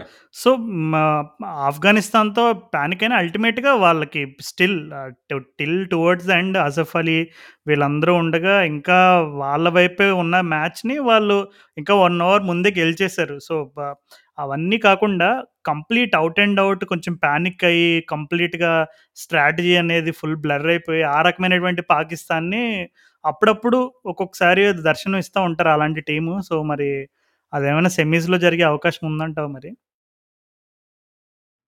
ఆ! అదే అవ్వబోతుంది అనుకుంటున్నాను ఎందుకంటే బికాజ్ అంతే వాళ్ళ వీక్‌నెసెస్ ఎక్స్‌పోజ్ కాలే టాస్‌లన్నీ గెలిచారు. అండ్ టీమ్స్ కూడా ఇప్పుడు ఇండియా వాళ్ళు సరిగ్గా ఆడలే వాళ్ళతో. న్యూజిలాండ్ వాళ్ళు టఫ్ కాంబినేషన్‌తో ఆడారు ఆ రోజు. అండ్ మళ్ళీ టాస్ కూడా ఓడిపోయారు at the same time. I think ఇది ఓ పాకిస్తాన్ ఫ్యాన్స్ అయితే లే మేము గెలిచేస్తాం అనుకుంటారు. కానీ వాళ్ళకి కూడా నన్ను అడిగితే పాకిస్తాన్ ఫ్యాన్స్ కూడా లోపల ఉంది. ఇది ఏందిరా మనం అన్నీ గెలిచేస్తున్నాం ఏంది అసలు ఎప్పుడు ఇట్లా కాలేదే అని వాళ్ళు గుండెల్లో కొంచెం నరతగా ఉండుంటది కానీ. ఏదేమైనా ఆస్ట్రేలియా వాళ్ళని కొట్టడం అనేది దట్ వరల్డ్ ఈవెంట్స్‌లో it's not an easy deal. అంటే ఎలాంటి. ఇప్పుడు సౌత్ ఆఫ్రికా అయితే ఇంకా ఈజీగా కొట్టేవాళ్ళు అనుకుంటున్నాను నేను పాకిస్తాన్‌ని. అవును. కాకపోతే ఇప్పుడు ఆస్ట్రేలియాకున్న ఇంకొక చిన్న అడ్వాంటేజ్ ఏంటంటే ఇందాక నువ్వు చెప్పినప్పుడు మిచెల్ స్టార్క్ రన్‌అప్ గురించి షేన్ వాట్సన్ కూడా కామెంటరీలో చెప్పాడు. మిచెల్ స్టార్క్ లాస్ట్ ఫ్యూ ఇయర్స్‌గా తనకి రన్‌అప్ విషయంలో చాలా ఇబ్బంది పడ్డాడంట. అంటే కొంచెం తను మరి అడ్జస్ట్‌మెంట్స్ చేసుకున్నాడో లేదో, ఏదైనా ఇంజురీ కన్సర్న్స్ వల్ల తన రన్‌అప్ స్టైల్ మార్చుకున్నాడో, ఇవన్నీ చిన్న చిన్న చేంజెస్ ఏవో చేశాడంట. కానీ ఇప్పుడు తను ఆ రిధమ్ పర్ఫెక్ట్ రిధమ్ గెయిన్ చేస్తున్నానని మిచిల్ స్టార్క్ తన ఇంటర్వ్యూలో చెప్పాడు అండ్ అలాగే షేన్ వాట్సన్ కూడా చెప్పాడు కామెంటరీలో అంటే తను is back to his best అంటే ఒకప్పుడు మిచిల్ స్టార్క్ అంటే అందరికీ తన రన్అప్ కానీ రిధమ్ కానీ ఇవన్నీ ఎలా మాట్లాడుకునేవాళ్ళు మిచెల్ స్టార్క్ కొంచెం మధ్యలో he lost his way but ఇప్పుడు మరలా తన పూర్వ వైభవంకి దగ్గర అవుతున్నాడని చెప్పి షేన్ వాట్సన్ కామెంట్ చేశాడు. సో మిచెల్ స్టార్క్ మరి యాషెస్కే కాదు యాషెస్కి ముందే ఇప్పుడు తను ఇంత మంచి రిథమ్ ఎస్పెషల్లీ బౌలింగ్లో తను వేసే డెత్ ఓవర్స్ అవ్వచ్చు అండ్ అలాగే స్టార్టింగ్లో పవర్ ప్లే ఓవర్స్ అవ్వచ్చు. I think they are going to be a big factor మన వాళ్ళు సెమీస్ గెలవాలన్నా తర్వాత ఫైనల్కి వెళ్ళి మరలా ఫైనల్లో కప్ కొట్టాలన్నా ఆస్ట్రేలియా వాళ్ళు మిచెల్ స్టార్క్ ఫ్యాక్టర్ అనేది చాలా ఇంపార్టెంట్ ఫైనల్ అంటే నాకు తెలిసి ఆస్ట్రేలియా పాకిస్తాన్ మజా వస్తుంది. అండ్ ఇంకోటి దాని గురించి మాట్లాడుకుందాము. England New Zealand two thousand nineteen world cup ఫైనల్లో అపోనెంట్స్ మామూలు మ్యాచ్ జరగలేదు అక్కడ. సో వాళ్ళు ఈసారి టీ టీ ట్వంటీ ఫార్మాట్లో న్యూజిలాండ్ వాళ్ళు రివెంజ్ తీసుకుంటారంటావా? వాళ్ళ టైం నడుస్తుందని చాలా మంది నిజంగా న్యూజిలాండ్ వాళ్ళకి ఎంత త్వరగా అవకాశం వస్తుంది ఇంగ్లాండ్ వాళ్ళపైన రివెంజ్ తీసుకోవడానికి అని వాళ్ళు కూడా ఎక్స్పెక్ట్ చేసి ఉండరు. So okay. నాకు తెలిసి ఇప్పుడున్న టీమ్ టీమ్స్ని మనం Australia sorry New Zealand eleven England eleven పక్క పక్కన పెట్టుకుని చూస్తే ఇంగ్లాండ్లో ఒక మేజర్ బ్లో ఏంటంటే జేసన్ రాయ్కి ఇంజురీ అయింది. సో జేసన్ రాయ్ ఇంజురీ అవ్వడం వల్ల ఖచ్చితంగా అది ఇంగ్లాండ్కి ఎంతో కొంత బ్యాలెన్స్ అనేది అప్సెట్ చేస్తుంది. ఎందుకంటే తను top of the order player పోనీ ఎవరైనా మిడిల్ ఆర్డర్ ప్లేయర్స్ అనుకుంటే సరే లైక్ ఫర్ లైక్ రీప్లేస్మెంట్ ఎవరైనా ఉంటే ఆ type of uh style of play ఆడేవాళ్ళు ఎవరైనా ఉంటే టీంలో ఫిట్ చేయడానికి కొంచెం ఈజీ ఉంటుంది. కానీ జేసన్ రాయ్ లాంటి ఇంపాక్ట్ఫుల్ ఒక అవుట్ అండ్ అవుట్ అటాకింగ్ ఓపెనర్ని కోల్పోవడం కోల్పోవడం అనేది చాలా పెద్ద దెబ్బ ఇంగ్లాండ్కి సో నాకు తెలిసి అందరూ expect చేస్తున్నట్టే maybe Jonny Bairstow opening role తీసుకోవచ్చు. కాకపోతే మరి మిడిల్ ఆర్డర్ మిడిల్ మిడిల్ ఆర్డర్లో నాకు తెలిసి జే బేర్స్టో ప్లేస్లోనూ లేదు బేర్స్టో కింద ఎక్కడో శామ్ బిల్లింగ్స్ని ఫిట్ చేస్తారేమో అని అనిపించింది. నేను ఆల్రెడీ ప్రివ్యూ చెప్పినప్పుడే అన్నాను శామ్ బిల్లింగ్స్ ఎక్కడో ఒక చోట తను ఆ ఇన్నింగ్స్ నాకు చూడాలని ఉంది శామ్ బిల్లింగ్స్ పర్టికులర్గా ఇట్లాంటి కండిషన్స్లో తను ఎందుకో బాగా ఆడతాడని నాకు బలమైన నమ్మకం ఉందని నేను అప్పుడే ఎక్స్పెక్ట్ చేశాను. సో హోప్ఫుల్లీ శామ్ బిల్లింగ్స్కి అవకాశం వచ్చి నిజంగా తను ఏంటో తనకు ప్రూవ్ చేసుకునే ఆపర్చునిటీ కూడా ఈ మ్యాచ్లో వస్తుందేమని అని అనుకుంటున్నాను. కానీ న్యూజిలాండ్ వాళ్ళని ఎందుకు అందరూ వీళ్ళ టీం చాలా బాగుంది. న్యూజిలాండ్ టీము అన్నీ అంటే లైక్ ఇప్పటివరకు ఆడిన మ్యాచెస్లో పెద్ద అంటే వావ్ అనే టైప్లో పెద్దగా ఏం గెలవకపోయినా గెలిచినవన్నీ కూడా స్మార్ట్గా అంటే టాక్టికల్గా స్ట్రాటజికల్గా ఆడి గెలిచినట్టుగా అందరూ చెప్పుకుంటున్నారు. కానీ మరి న్యూజిలాండ్ వాళ్ళు ఇప్పుడున్న ఇంగ్లాండ్ టీం ఫామ్ని అన్ని కన్సిడర్ చేసుకుని వాళ్ళని అప్సెట్ చేసే దమ్ముందంటావు న్యూజిలాండ్కి? జాస్ బట్లర్ని అవుట్ చేస్తే ఛాన్స్ ఉంది. లేకపోతే తినిబడేస్తాడు. అండ్ మామూలు ఫామ్లో లేడు. అండ్ ఇప్పుడు ఫస్ట్ ఓవర్ నాకు తెలిసి నాకు తెలిసి బేర్ స్టో బట్లర్ వస్తారు ఓపెనింగ్కి. ఆర్ మేబీ శాంట్నర్ ఉన్నాడు కాబట్టి మరి ఇంగ్లాండ్ వాళ్ళు బేర్స్టోన్ పంపించకుండా మరి మలాన్ని పంపిస్తారనేది ఇంట్రెస్టింగ్ డిసిషన్ అది చూడాలి. శాంట్నర్ ఫస్ట్ పవర్లో ఎట్లనే వేస్తాడు? మలాన వచ్చినా కానీ ఎవరు వచ్చినా పక్క బేర్ నీకు బట్లర్ వికెట్ కోసం శాంట్నర్ నువ్వు యూజ్ చేస్తారు. బట్లర్ కొంచెం జాగ్రత్తగా స్మార్ట్గా ఆడుకుంటే లాంగ్ బౌండరీస్ అసలే. సో శాంట్నర్ సూపర్ వేస్తున్నాడు మంచి లెంత్ వేస్తున్నాడు యూఏలో తగిన లెంత్ ఒక అండ్ మా టాలెంట్ గురించి ఇన్నఫ్ చెప్పాను నేను. బట్లర్ని అవుట్ చేయగలిగితే న్యూజిలాండ్ వాళ్ళు నాకు తెలిసి కంప్లీట్ డిఫరెంట్ మ్యాచ్ ఉంటుంది. అండ్ వాళ్ళకి ఇప్పుడు బౌలింగ్ లైనప్ ఒక రకంగా చూస్తే అన్ని వెరైటీస్ ఉన్నాయి. నీకు నీకు యాడమ్ మిల్నే నీకు ఒక డీసెంట్గానే వేస్తున్నాడు bowling. Short of the length nineteen ఇప్పుడు మోయిన్ అలీ ఈ అంటే మార్గన్ వీళ్ళందరికీ కొంచెం నీకు ఎట్ పేస్ షార్ట్ వేస్తే వాళ్ళు కష్టపడతారనే విషయంకి Adam Milne easy answer. And spin పరంగా ఇస్సోడి కూడా మంచిగా వేస్తున్నాడు. కానీ మెయిన్ బౌలర్ వాళ్ళకి శాంట్నర్. ఒకవేళ శాంట్నర్ని వాళ్ళు ఇంగ్లాండ్ వాళ్ళు టార్గెట్ చేయగలిగితే ఇప్పుడు జానీ బేర్స్టో అడ్డం తిరిగి కొడితే మళ్ళీ అంటే వాళ్ళు వాళ్ళ అటాక్ న్యూట్రలైజ్ అయిపోతుందేమో కానీ బట్ ఓవరాల్గా చూసుకుంటే బట్లర్ చేతిలోనే ఇంగ్లాండ్ వాళ్ళ మ్యా వాళ్ళ వాళ్ళ వాళ్ళ మ్యాచ్ రిజల్ట్ ఆధారపడి ఉంటుంది అనుకుంటున్నాను అండ్ మ్యాచ్ అసలు టీమ్ టాలెంట్స్ రెండు పక్క పక్కన పెట్టుకుంటే నాకు తెలిసి ఇంగ్లాండ్ వాళ్ళు marginal head that is because of Buttler ఇప్పుడు టిమాల్ మిన్స్ లేకపోవడం వల్ల వాళ్ళ వాళ్ళ బౌలింగ్ అటాక్లో కొంచెం వెరైటీ తగ్గింది అనుకుంటున్నాం. వాళ్ళ లెఫ్ట్ ఆర్మర్ లేడు. దానివల్ల ఇంగ్లాండ్ వాళ్ళు కొంచెం ప్రాబ్లమ్స్ ఉన్నాయి. జేసన్ రాయ్ కంటే కూడా నాకు తెలిసి టిమాన్ మిల్స్ ఇంజురీ కొంచెం వాళ్ళని హర్ట్ చేస్తుంది ఎందుకంటే లెఫ్ట్ ఆర్మ్ ఆప్షన్ చాలా ఇంపార్టెంట్. షాయిన్ షా ఆఫ్రిదీని చూస్తున్నాం మనం. సో అవును రాహుల్. కానీ ఇప్పుడు న్యూజిలాండ్ టీంలో చూసుకుంటే మార్టిన్ గప్తల్ అవ్వచ్చు, డారెల్ మిచెల్ అవ్వచ్చు అండ్ అలాగే నెంబర్ త్రీ కేన్ విలియమ్సన్ అవ్వచ్చు. సో ఇప్పటివరకు టాప్ ఆర్డర్‌లో ఇప్పుడు ఒక మ్యాచ్‌లో గప్తిల్ ఇన్నింగ్స్ అది కూడా స్కాట్లాండ్ పైన మినహాయిస్తే వీళ్ళ ముగ్గురు కూడా అంత అద్భుతమైన స్టార్ట్‌లు ఇచ్చినట్టుగా లేదు. మిగిలిన మిగిలినన్ని మ్యాచెస్‌లో కూడా వాళ్ళు క్యాలిక్యులేటెడ్గా ఆడారు. అండ్ చేజ్ చేజింగ్ చేసే మ్యాచ్ అయితే ఆ చేజ్‌ని దృష్టిలో పెట్టుకొని ఎలా ఆడాలో అలా ఆడారు.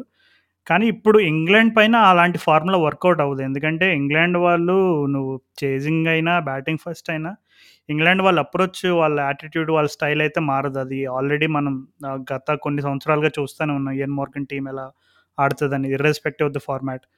So ఇప్పుడు ఈ పర్టికులర్ మ్యాచ్‌లో నువ్వు చెప్పినట్టు జాస్ ఫ్యాక్ జాస్ బట్లర్ ఫ్యాక్టర్ అనేది సేమ్ ఇప్పుడు ఆస్ట్రేలియాకి మిచెల్ మార్ష్ ఎలా మిచెల్ మార్ష్ అండ్ మిచెల్ సార్కి ఇద్దరు ఎలాగో ఇప్పుడు ఇంగ్లాండ్‌లో మెయిన్ జాస్ బట్లర్ ఒకటి అండ్ అలాగే ఇప్పుడు మిడి మిడిల్ ఆర్డర్‌లో ఇప్పుడు మోయిన్ అలీ రోల్ కూడా ఇంపార్టెంట్. అంటే తనకి ఇప్పుడు ఎప్పుడైతే జేసన్ రాయ్ తన ఇంజ్యూరీ అయ్యి ఇప్పుడు మోస్ట్‌లీ తను ఇంకా వరల్డ్ కప్ నుంచి అవుట్ అయిపోయినట్టే. సో ఇప్పుడు ఈ టైంలో మోయిన్ అలీ రోల్ ఇంకా ఇంపార్టెంట్ అవుతుందని అనుకుంటున్నావా మరి? ఎందుకంటే మిడిల్ ఓవర్స్‌లో ఎస్పెషల్లీ ఆహ్, ఇప్పుడు రైట్ అండ్ లెఫ్ట్ కాంబినేషన్ కావాలన్నా ఆహ్, ఈవెన్ మిచెల్ శాంట్నర్‌ని టార్గెట్ చేయాలన్నా, లేదు ద లెగ్ స్పిన్ ఆఫ్ ఇష్‌సోదిని టార్గెట్ చేయాలన్నా, లేదు ఆహ్, న్యూజిలాండ్ మిడ్ ఇప్పుడు Devon Conway and Jimmy Neesham లాంటి లెఫ్ట్ హ్యాండర్స్‌ని టార్గెట్ చేయాలన్నా, తిన ఆఫ్ స్పిన్ కూడా చాలా కీలకం. సో ఈ మ్యాచ్‌లో ఆహ్, ఎస్పెషల్లీ సెమీస్‌లో మరి మోయిన్ అలీ లాంటి ఆల్ రౌండర్స్ రోల్ ఎట్లా ఉండబోతుంది? ఆ! చాలా ఇంపార్టెంట్ పాయింట్ నోట్ చేసావు అది. ఇప్పుడు న్యూజిలాండ్ వాళ్ళు నీషమ్, కాన్వే వీళ్ళంతా లెఫ్ట్ హ్యాండర్స్ ఉన్నారు. అండ్ మోయిన్ అలీ బ్యాటింగ్ పరంగా కూడా నీకు శాంట్నర్, సోడీ మీద బాగా కరెక్ట్‌గా మ్యాచప్ అయితాడు. అండ్ ఇప్పుడు అది అక్కడే నీకు ఇప్పుడు న్యూజిలాండ్ వాళ్ళకి ఇప్పుడు మిల్నెబో ఉన్న ఉన్ ఆప్షన్ ఉండడం వల్ల మిడిల్ ఓవర్స్‌లో మోయిన్ అలీ లాంటి ప్లేయర్స్‌ని రెస్ట్రిక్ట్ చేయడానికి ఉంటది. కానీ నా కానీ మేజర్ నాకు తెలిసి నా నేను వెయిట్ చేసే మ్యాచప్ మాత్రము శాంట్నర్ వర్సెస్ బట్లరే. అది అది అక్కడే నాకు తెలిసి అక్కడ చాలా ఒకవేళ పవర్ ప్లేలో బోల్ట్ ఒక వికెట్ తీసి, బోల్ట్ బేర్‌స్టోని అవుట్ చేసి over the opening batsmen out చేసి, శాంట్నర్ కూడా నీకు బట్లర్‌ని ఇంటికి పంపించేస్తే అప్పుడు ఇంగ్లాండ్ వాళ్ళ వీక్‌నెసెస్ బయటపడతాయి. బట్లర్ ఒకవేళ సిక్స్ ఓవర్స్ తర్వాత ఆడాడంటే నో ఛాన్స్. ఏ టీంనైనా తీసుకురా. ఎంత తోపు బౌలింగ్ అటాక్‌నైనా పట్టుకురా. 6 ఓవర్స్ ఆడాడంటే బట్లర్ అయిపోయింది. మ్యాచ్ అయిపోతది. అంటే ఏన్ మోయిన్ అలీ ఫ్యాక్టర్ కంటే ఆ బట్లర్ ఫ్యాక్టరే ఇంపార్టెంట్. అండ్ ఒకవేళ బట్లర్ ఫెయిల్ అయితే అప్పుడు మోయిన్ అలీ రోల్ చాలా ఇంపార్టెంట్ అయితది నువ్వు చెప్పినట్టు యాక్చువల్‌గా. అవును. శ్రీలంక మ్యాచ్‌లో అనుకుంటా బట్లర్ సెంచరీ చేసినప్పుడు ప్రెజెంటేషన్స్ ఆహ్, సైమన్ డూలో, ఎన్ బిషప్ ఎవరో అడుగుతారు మోర్గన్‌ని. అంటే ఏంటి జాస్ బట్లర్ ఎందుకు అంత స్పెషల్ ప్లేయర్? ఎందుకంటే నీ టీంలో చాలా మ్యాచెస్ గెలవడానికి ఓపెనింగ్ కాంబినేషన్‌లో అండ్ అలాగే తనకి వన్ డేస్‌లో అయితే తను మిడిల్ ఆర్డర్‌లో ఆడతాడు. ఎక్కడైనా సరే తను ఎందుకు అంత స్పెషల్ ప్లేయర్ అని ఒక రకమైనటువంటి క్వశ్చన్ అడిగినప్పుడు మార్గన్ ఏం చెప్పాడంటే జాస్ బట్లర్ దగ్గర స్కిల్ లెవెల్‌లో తను వేరే లే అంటే హి అబ్సల్యూట్‌లీ అన్మ్యాచ్ స్కిల్ లెవెల్‌లో తను అప్పుడు పవర్ ప్లే ఆడాలన్నా, లేదు కొంచెం యాంకర్ రోల్ చేయాలన్నా ఏదైనా తనకి స్కిల్స్ అయితే ఉన్నాయి పుష్కలంగా. కానీ ఎగ్జాక్ట్‌గా క్యాలిక్యులేటెడ్గా ఏ బౌలర్‌ని టార్గెట్ చేయాలి, ఏ సైడ్ టార్గెట్ చేయాలి, ఆఫ్ సైడ్ టార్గెట్ చేయాలా, లెగ్ సైడ్ టార్గెట్ చేయాలా, ఇది కంప్లీట్ క్లారిటీ ఉంటుందంట బట్లర్‌కి ఎప్పుడు కూడా ఏ బౌలర్ వేస్తున్నాడో చూసుకుని ఆ బౌలర్‌ని బట్టి ఆఫ్ సైడ్ టార్గెట్ చేయాలా, లెగ్ సైడ్. ఎందుకంటే కొంతమంది లెగ్ సైడ్ హెవీ ప్లేయర్స్ ఉంటారు. అంటే వాళ్ళకి ఆఫ్ సైడ్ అన్ని షాట్స్ ఉండవు. కొంతమందికి ఏంటంటే ఇప్పుడు leg side pull, hook sweep slog sweep ఇలాంటి షాట్స్ చాలా చూస్తాం. కానీ ఆఫ్ సైడ్ కొంతమందికి డ్రైవ్ చూస్తే నీకు తెలుస్ తెలిసిపోతుంది అక్కడే. అంటే ఏదో బలవంతంగా ఆడుతున్నాడు కానీ ఆ ఫ్లో లేదు డ్రైవ్‌లోని. కానీ జాస్పెట్లర్ చూసుకుంటే తను 360 డిగ్రీస్ డిగ్రీస్ ప్లేయర్ అని ఎందుకంటారంటే తను స్కూప్ దగ్గర నుంచి, ర్యాంప్ దగ్గర నుంచి స డ్రైవ్ దగ్గర నుంచి లాఫ్టెడ్ డ్రైవ్ అవ్వచ్చు, inside out drive over extra cover అవ్వచ్చు, లాంగ్ ఆఫ్ మీదుగా, లాంగ్ ఆన్ మీదుగా, మిడ్ వికెట్ మీదుగా, స్లాగ్ స్వీప్ తీసుకో, ఏ షాట్ తీసుకున్నా జాస్ బట్లర్ బుక్‌లో అన్ని షాట్స్ ఉన్నాయి. సో, ఇన్ని షాట్స్ ఉన్నప్పుడు బట్లర్ ఏంటంటే తను పర్ఫెక్ట్‌గా ఈవెన్ ఇప్పుడు ఆ మ్యాచ్‌లో శ్రీలంకతో జరిగిన మ్యాచ్‌లో అనుకుంటా ఇంగ్లాండ్ వాళ్ళు నాకు తెలిసి లాస్ట్ టెన్ అవర్స్లో వన్ ట్వంటీ ఎంతో కొడతారు.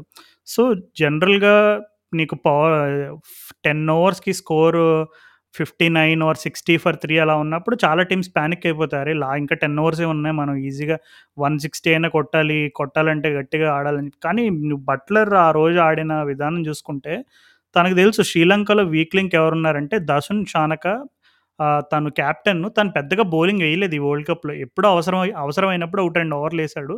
అండ్ తను రెగ్యులర్ బౌలర్ కూడా కాదు. అంటే ఇంటర్నేషనల్ క్రికెట్ టీమ్‌కి ఆడేటప్పుడైతే అవసరం ఉంటే వేస్తాడు తప్ప తను రెగ్యులర్ బౌలర్ అయితే కాదు. సో, క తను స్మార్ట్‌గా దసున్ షానక్ ఓవర్‌ని భలే టార్గెట్ చేసి ఆ ఓవర్‌లోనే రెండు సిక్స్‌లు, రెండు ఫోర్‌లు ఎంత కొట్టాడు. సో, అలాగా ఐ థింక్ అట్లాంటి ప్లేయర్స్ మనం ఇప్పుడే కాదు టీ20 ఫ్యూచర్‌లో కూడా ఎలాంటి వాళ్ళు ఎక్కువ ఎక్సెల్ అవుతారంటే స్కిల్ లెవెల్ ఆబ్వియస్‌లీ అది ఉండాలి. దానితో పాటు గేమ్ అవేర్‌నెస్ అండ్ అలాగే మ్యాచ్ సిచ్యువేషన్ బట్టి whom to target, when to target, which side to target ఈ ఫ్యాక్టర్స్ అన్నీ క్యాలిక్యులేటెడ్గా చూసుకుని ఆడేవాళ్ళు మాత్రమే నీకు టీ20లో ఎప్పుడు ఆ టాప్ లిస్ట్‌లో ఉంటా ఉండేటట్టు చూస్తాం మనం. సో, జాస్ బట్లర్ అయితే అందులో కంప్లీట్ హండ్రెడ్ అవుట్ ఆఫ్ 100 పరిణితి చెందినట్టుగా మనకు ఆల్రెడీ కనబడుతుంది సో, నువ్వు చెప్పినట్టుగా ఆ జాస్ బట్లర్ ఫ్యాక్టర్ అనేది ఇప్పుడు ఈ సెమీస్‌కి చాలా కీలకంగా ఉండబోతుంది. I think both for both New Zealand and England. So, నాకెందుకో నేను మామూలుగా అయితే నేను ఇంగ్లాండ్ వాళ్ళు గెలిచేస్తారు అనేవాడిని ఈ మ్యాచ్ ఎందుకో there is some strange feeling. New Zealand వాళ్ళు గెలుస్తే స్ట్రేంజ్ ఫీలింగ్ ఉంది అంటావా? ఏకీభవిస్తావా దాంతో?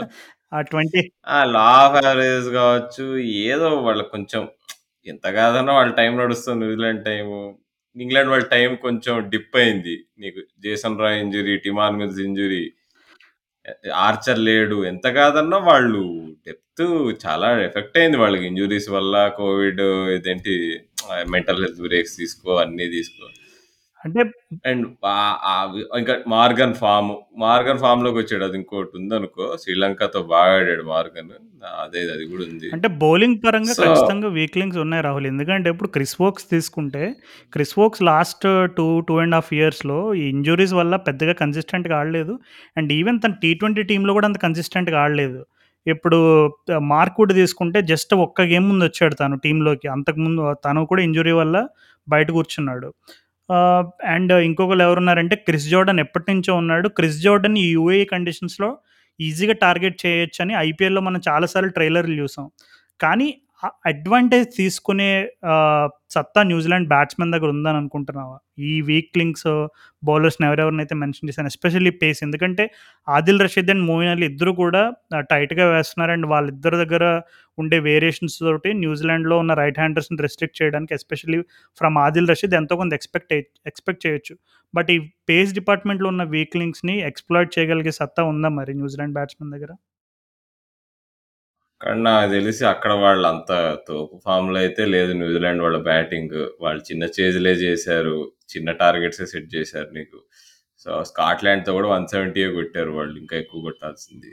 ఇప్పుడు గప్టిల్ లాంటి ప్లేయర్ జనరల్‌గా వీకర్ అటాక్స్ మీద ఆడతాడు. మేబీ ఈ ఈ ఇంగ్లీష్ అటాక్ కప్టిల్‌కి కొంచెం అనువుగా ఉందేమో అనిపిస్తుంది. స్వింగ్ పెద్ద లేదు. అంటే నీకు క్రిస్ వర్క్స్ తప్పితే వికెట్ టేకింగ్ బౌలర్ పవర్ ప్లేలో నాకు కనిపించట్లే అక్కడ. ఏమంటావు? క్రిస్ వోక్స్‌ని కొంచెం జాగ్రత్తగా ఆడుకుంటే గప్టిల్ కెన్ ఎక్స్‌ప్లోడ్ ఏమో. అవును. ఎస్పెషల్లీ ఇప్పుడు వాళ్ళిద్దరికి అంటే న్యూజిలాండ్, ఇంగ్లాండ్ మ్యాచ్ వచ్చేసి అబుదాబీలో జరగబోతుంది. సో, అబుదాబీలో మనం చూసుకుంటే అట్‌లీస్ట్ ఈ వరల్డ్ కప్‌లో మేబీ దుబాయ్‌తో కంపేర్ చేస్తే కొంచెం తక్కువగానే చెప్పుకోవచ్చు. కానీ Chris Woakes first two 3 overs కొంచెం ఆపుకుంటే ఎందుకంటే బాల్ మూమెంట్ అనేది ఉంటే నీకు ఆ ఫస్ట్ పవర్ ప్లే ఓవర్స్‌లోనే ఎస్పెషల్లీ ఫ్రమ్ క్రిస్ వోక్స్ నుంచి ఆ థ్రెట్ ఉంది. సో, ఆ ఒక్క 2, 3 ఓవర్స్ కనుక వాళ్ళు కొంచెం నిదానంగా ఆడుకుంటే తర్వాత వేరే బౌలర్స్‌ని టార్గెట్ చేయొచ్చు. ఎందుకంటే అబుదాబీలో ఎప్పుడూ ఒక అడ్వాంటేజ్ ఉంటది. నీకు వన్ సైడ్ ఎప్పుడు షార్ట్ ఉంటది. అది లెగ్ సైడ్ అవ్వచ్చు, ఆఫ్ సైడ్ అవ్వచ్చు. అండ్ అలాగే కేన్ విలియమ్సన్ ఆల్రెడీ అబుదాబీలో లాస్ట్ ఐపీఎల్ సీజన్ అవ్వచ్చు అండ్ అలాగే ఈ ఐపీఎల్ సీజన్ అవ్వచ్చు తను అబుదాబిలో చాలా క్రికెట్ ఆడాడు. సో, గ్రౌండ్ డైమెన్షన్స్ గురించి ఎక్కడ టార్గెట్ చేయాలి, ఎలాంటి బౌలర్‌ని ఎక్కడ టార్గెట్ చేయాలి అనే విషయాలన్నీ విలియమ్సన్ పైన కూడా చాలా భారం ఉందని చెప్పుకోవాలి. ఎందుకంటే ఇప్పుడున్న టీంలో నిజంగా ఎవరు న్యూజిలాండ్ బ్యాట్స్మెన్ సాలిడ్గా ఇప్పుడు మనం ఆస్ట్రేలియా అనగానే మిచెల్ మార్ష్ అని ఎలా చెప్పుకున్నామో న్యూజిలాండ్ గురించి అలా చెప్పుకోలేకపోతున్నాం కా- ఎందుకంటే ప్లేయర్స్ ఉన్నారు ఇప్పుడు James Neesham Devon Conway Martin గప్తిల్లా big names అయితే ఉన్నాయి కానీ వాళ్ళు ఇంకా మనకి ఆ రకమైనటువంటి ఇంపాక్ట్ అయితే చూపించలేదు ఇప్పటి వరకు అండ్ ఎస్పెషల్లీ ఇంగ్లాండ్ లాంటి టీం పైన వాళ్ళు అంత అంత అటాకింగ్ ఆడతారా అంటే నాకు తెలిసి న్యూజిలాండ్స్ బెస్ట్ ఛాన్స్ ఏంటంటే మేబీ వాళ్ళు కనుక ఫస్ట్ బౌలింగ్ చేసి కొంచెం ఇంగ్లాండ్ వాళ్ళని ఏదో వన్ సిక్స్టీ వన్ సెవెంటీ లోపు రెస్ట్రిక్ట్ చేసుకుంటే బెస్ట్ ఛాన్స్ అని అనుకుంటున్నా. ఒకవేళ కనుక న్యూజిలాండ్ వాళ్ళు ఫస్ట్ బ్యాటింగ్ అయితే నాకైతే నమ్మకం లేదు వాళ్ళు ఫైనల్కి వెళ్తారని. అంతే రాజు. అంటే కానీ నాకు ఎందుకో స్నీకీ ఫీలింగ్ క్లోజ్ ఉంటుంది మ్యాచ్ అంత వన్ సైడ్ ఉండదు. మేబీ ఇట్ విల్ బి కొంచెం ఒక ఈ వరల్డ్ కప్ క్లాసిక్ మ్యాచ్ ఇదే అవుతుందేమో అనో చిన్న మరి two thousand nineteen world cup level classic match అవ్వకపోవచ్చేమో కానీ ఏదేం జరిగినా వన్ సైడ్. మ్యాచ్లు అయితే జరగకూడదు అబ్బా సెమీస్లో మ్మ్, ఆ, ఇక జరగకూడదనే అనుకుందాము. హార్ట్ బ్రేక్లు మరి కామన్ మరి సెమీఫైనల్స్లలో ఫైనల్స్లలో చూద్దాం. సో ఎవరు ఉండిపోతున్నారు And, uh, మరి నాకు- అంతిమంగా ఫైనల్లో? Australia and second team I think is too close to call నాకు తెలిసి. న్యూజిలాండ్ ఇంగ్లాండ్ ఎందుకు అంటే ఇంగ్లాండ్ అని చెప్పేయాలని ఉంది బట్ సమ్ స్నీకీ థింగ్ ఎందుకో వీళ్ళు ఎందుకో ఇంగ్లాండ్ వాళ్ళు కొద్దిగా డిప్లో ఉన్నారు. మేబీ వీళ్ళు న్యూజిలాండ్ వాళ్ళు కరెక్ట్గా ప్లాన్ చేసుకుని చలో అని చెప్పి వీళ్ళు టాక్టికల్లీ బెటర్ ఉంటారేమో ఈ రోజు రాత్రి అన్నట్టు. అదే ఆ రోజు రాత్రి అనుకుంటున్నాను. ట్వంటీ ఫిఫ్టీన్ ఫైనల్ రిపీట్ అంటావు అయితే? Yeah twenty fifteen final repeat అది ఇంకా నన్ను అడిగితే యాషెస్ కంటే అది ఇంకా హైలైట్ ఉంటుంది. యాక్చువల్గా Australia New Zealand final repeat అయితే that will be even more spectacular నన్ను అడిగితే. సో నాకైతే ఎందుకో twenty ten T twenty world cup finalist repeat చూడబోతున్నాం అని అనిపిస్తుంది. So that is Australia and England. So Australia నేను ముందుగానే ప్రివ్యూ చేసేటప్పుడే ఫైనల్కి వస్తారేమో అని ఎక్స్పెక్ట్ చేశాను. సో అనుకున్నట్టుగానే వాళ్ళు వచ్చేటట్టే కనబడుతున్నారు. అండ్ ఇంగ్లాండ్ టీం గురించి ఆల్రెడీ మనం చాలా విశేషంగా చాలా విశేషాలు చెప్పుకున్నాం. సో నాకెందుకు ఆస్ట్రేలియా ఇంగ్లాండ్ అనిపిస్తుంది. మేము ఆస్ట్రేలియా పాకిస్తాన్ అంటున్నాం. మరి మన ఇద్దరిని మోసం చేసి ఆస్ట్రేలియా పాకిస్తాన్ కదా. Australia Australia New Zealand New Zealand అనుకుంటున్నాం సో మరి మన ఇద్దరు అంచనాలని మోసం చేసి పా పాకిస్తాన్ అండ్ వేరే టీం ఇంకా ఏదైనా ఫైనల్లో ఉంటే మరి ఎలా ఉంటుందో చూద్దాం మరి. యా రాజు సో మనం నెక్స్ట్ మనం ఎప్పుడు కలుస్తాం? ఫైనల్కి ముందు కలుద్దాం సో ఫైనల్ ప్రివ్యూ చేయాల్సిందేని అంటావా? లేదు మరి మన వాళ్ళు ఫీడ్బ్యాక్ కోసం వెయిట్ చేద్దామా? నాకు తెలిసి మన వాళ్ళు మన కోసమే రెడీగా ఉంటారు. సో మోస్ట్లీ చేస్తాము. సో కానీ చేయకపోవచ్చు కూడా. ఒకవేళ మాకు కుదిరితే కుదిరితే చేస్తాం కుదిరితే చేయకపోవచ్చు. But stay tuned yeah. So అది మరి అంటే ఈ వారం మేము యాక్చువల్లీ ఇండియా గురించి డిస్కస్ చేసుకోవడానికి చాలా ఉంటుందేమో. మన వాళ్ళకి సెమీస్కి వెళ్తారేమో అని చాలా ఆశలు పెట్టుకుని ఈ ఎపిసోడ్ని కొంచెం డిలే చేసుకున్నాం. కానీ అన్ఫార్చునేట్లీ మా అంచనాలన్నీ తారుమారాయని సో ఇంకా వరల్డ్ కప్ ఆఖరి దశలోకి వచ్చేసింది. ఇంకా అంతిమంగా కేవలం మూడే మూడు మ్యాచ్లు ఉన్నాయి. రెండు సెమీఫైనల్స్ అండ్ అలాగే ఒక ఫైనల్. సో ఇండియా లేకపోయినా ఖచ్చితంగా అందరికీ సెకండ్ ఫేవరెట్ టీమ్స్ అనేవి ఉంటాయి. సో మీరు ఏ టీం సపోర్ట్ చేస్తున్నారో మాకు తెలియజేయండి. ఇన్స్టా అండ్ ట్విట్టర్లో అండ్ అలాగే మా ఈ సెమీస్ అండ్ ఫైనల్కి సంబంధించిన ఈ ప్రివ్యూ ఎపిసోడ్ని కూడా మీ ఫ్రెండ్స్తో షేర్ చేసుకోండి. సో ఇంకా మీకు ఈ ఫైనల్కి ఎవరెవరు ఎగ్జాక్ట్గా వెళ్తారని ప్రిడిక్షన్స్ కనుక ఉంటే అవి కూడా పంపించండి. సో ఎవరైతే కరెక్ట్ ప్రిడిక్షన్స్ చేస్తారో ఫైనల్స్కి ఎవరు మేము మా ఫైనల్ ఎపిసోడ్లో వాళ్ళందరికీ షౌట్అవుట్ కూడా ఇస్తాము. సో ఈ క్రికెట్ నగరం పాడ్కాస్ట్ మీ ఫ్రెండ్స్తో పంచుకోండి అండ్ అలాగే వింటూనే ఉండండి. క్రికెట్ నగరం అండ్ అలాగే చూస్తూనే ఉండండి క్రికెట్. నెక్స్ట్ మరలా మనందరం కలుసుకునేంత వరకు నా తరపు నుండి రాహుల్ తరపు నుండి టాటా అండ్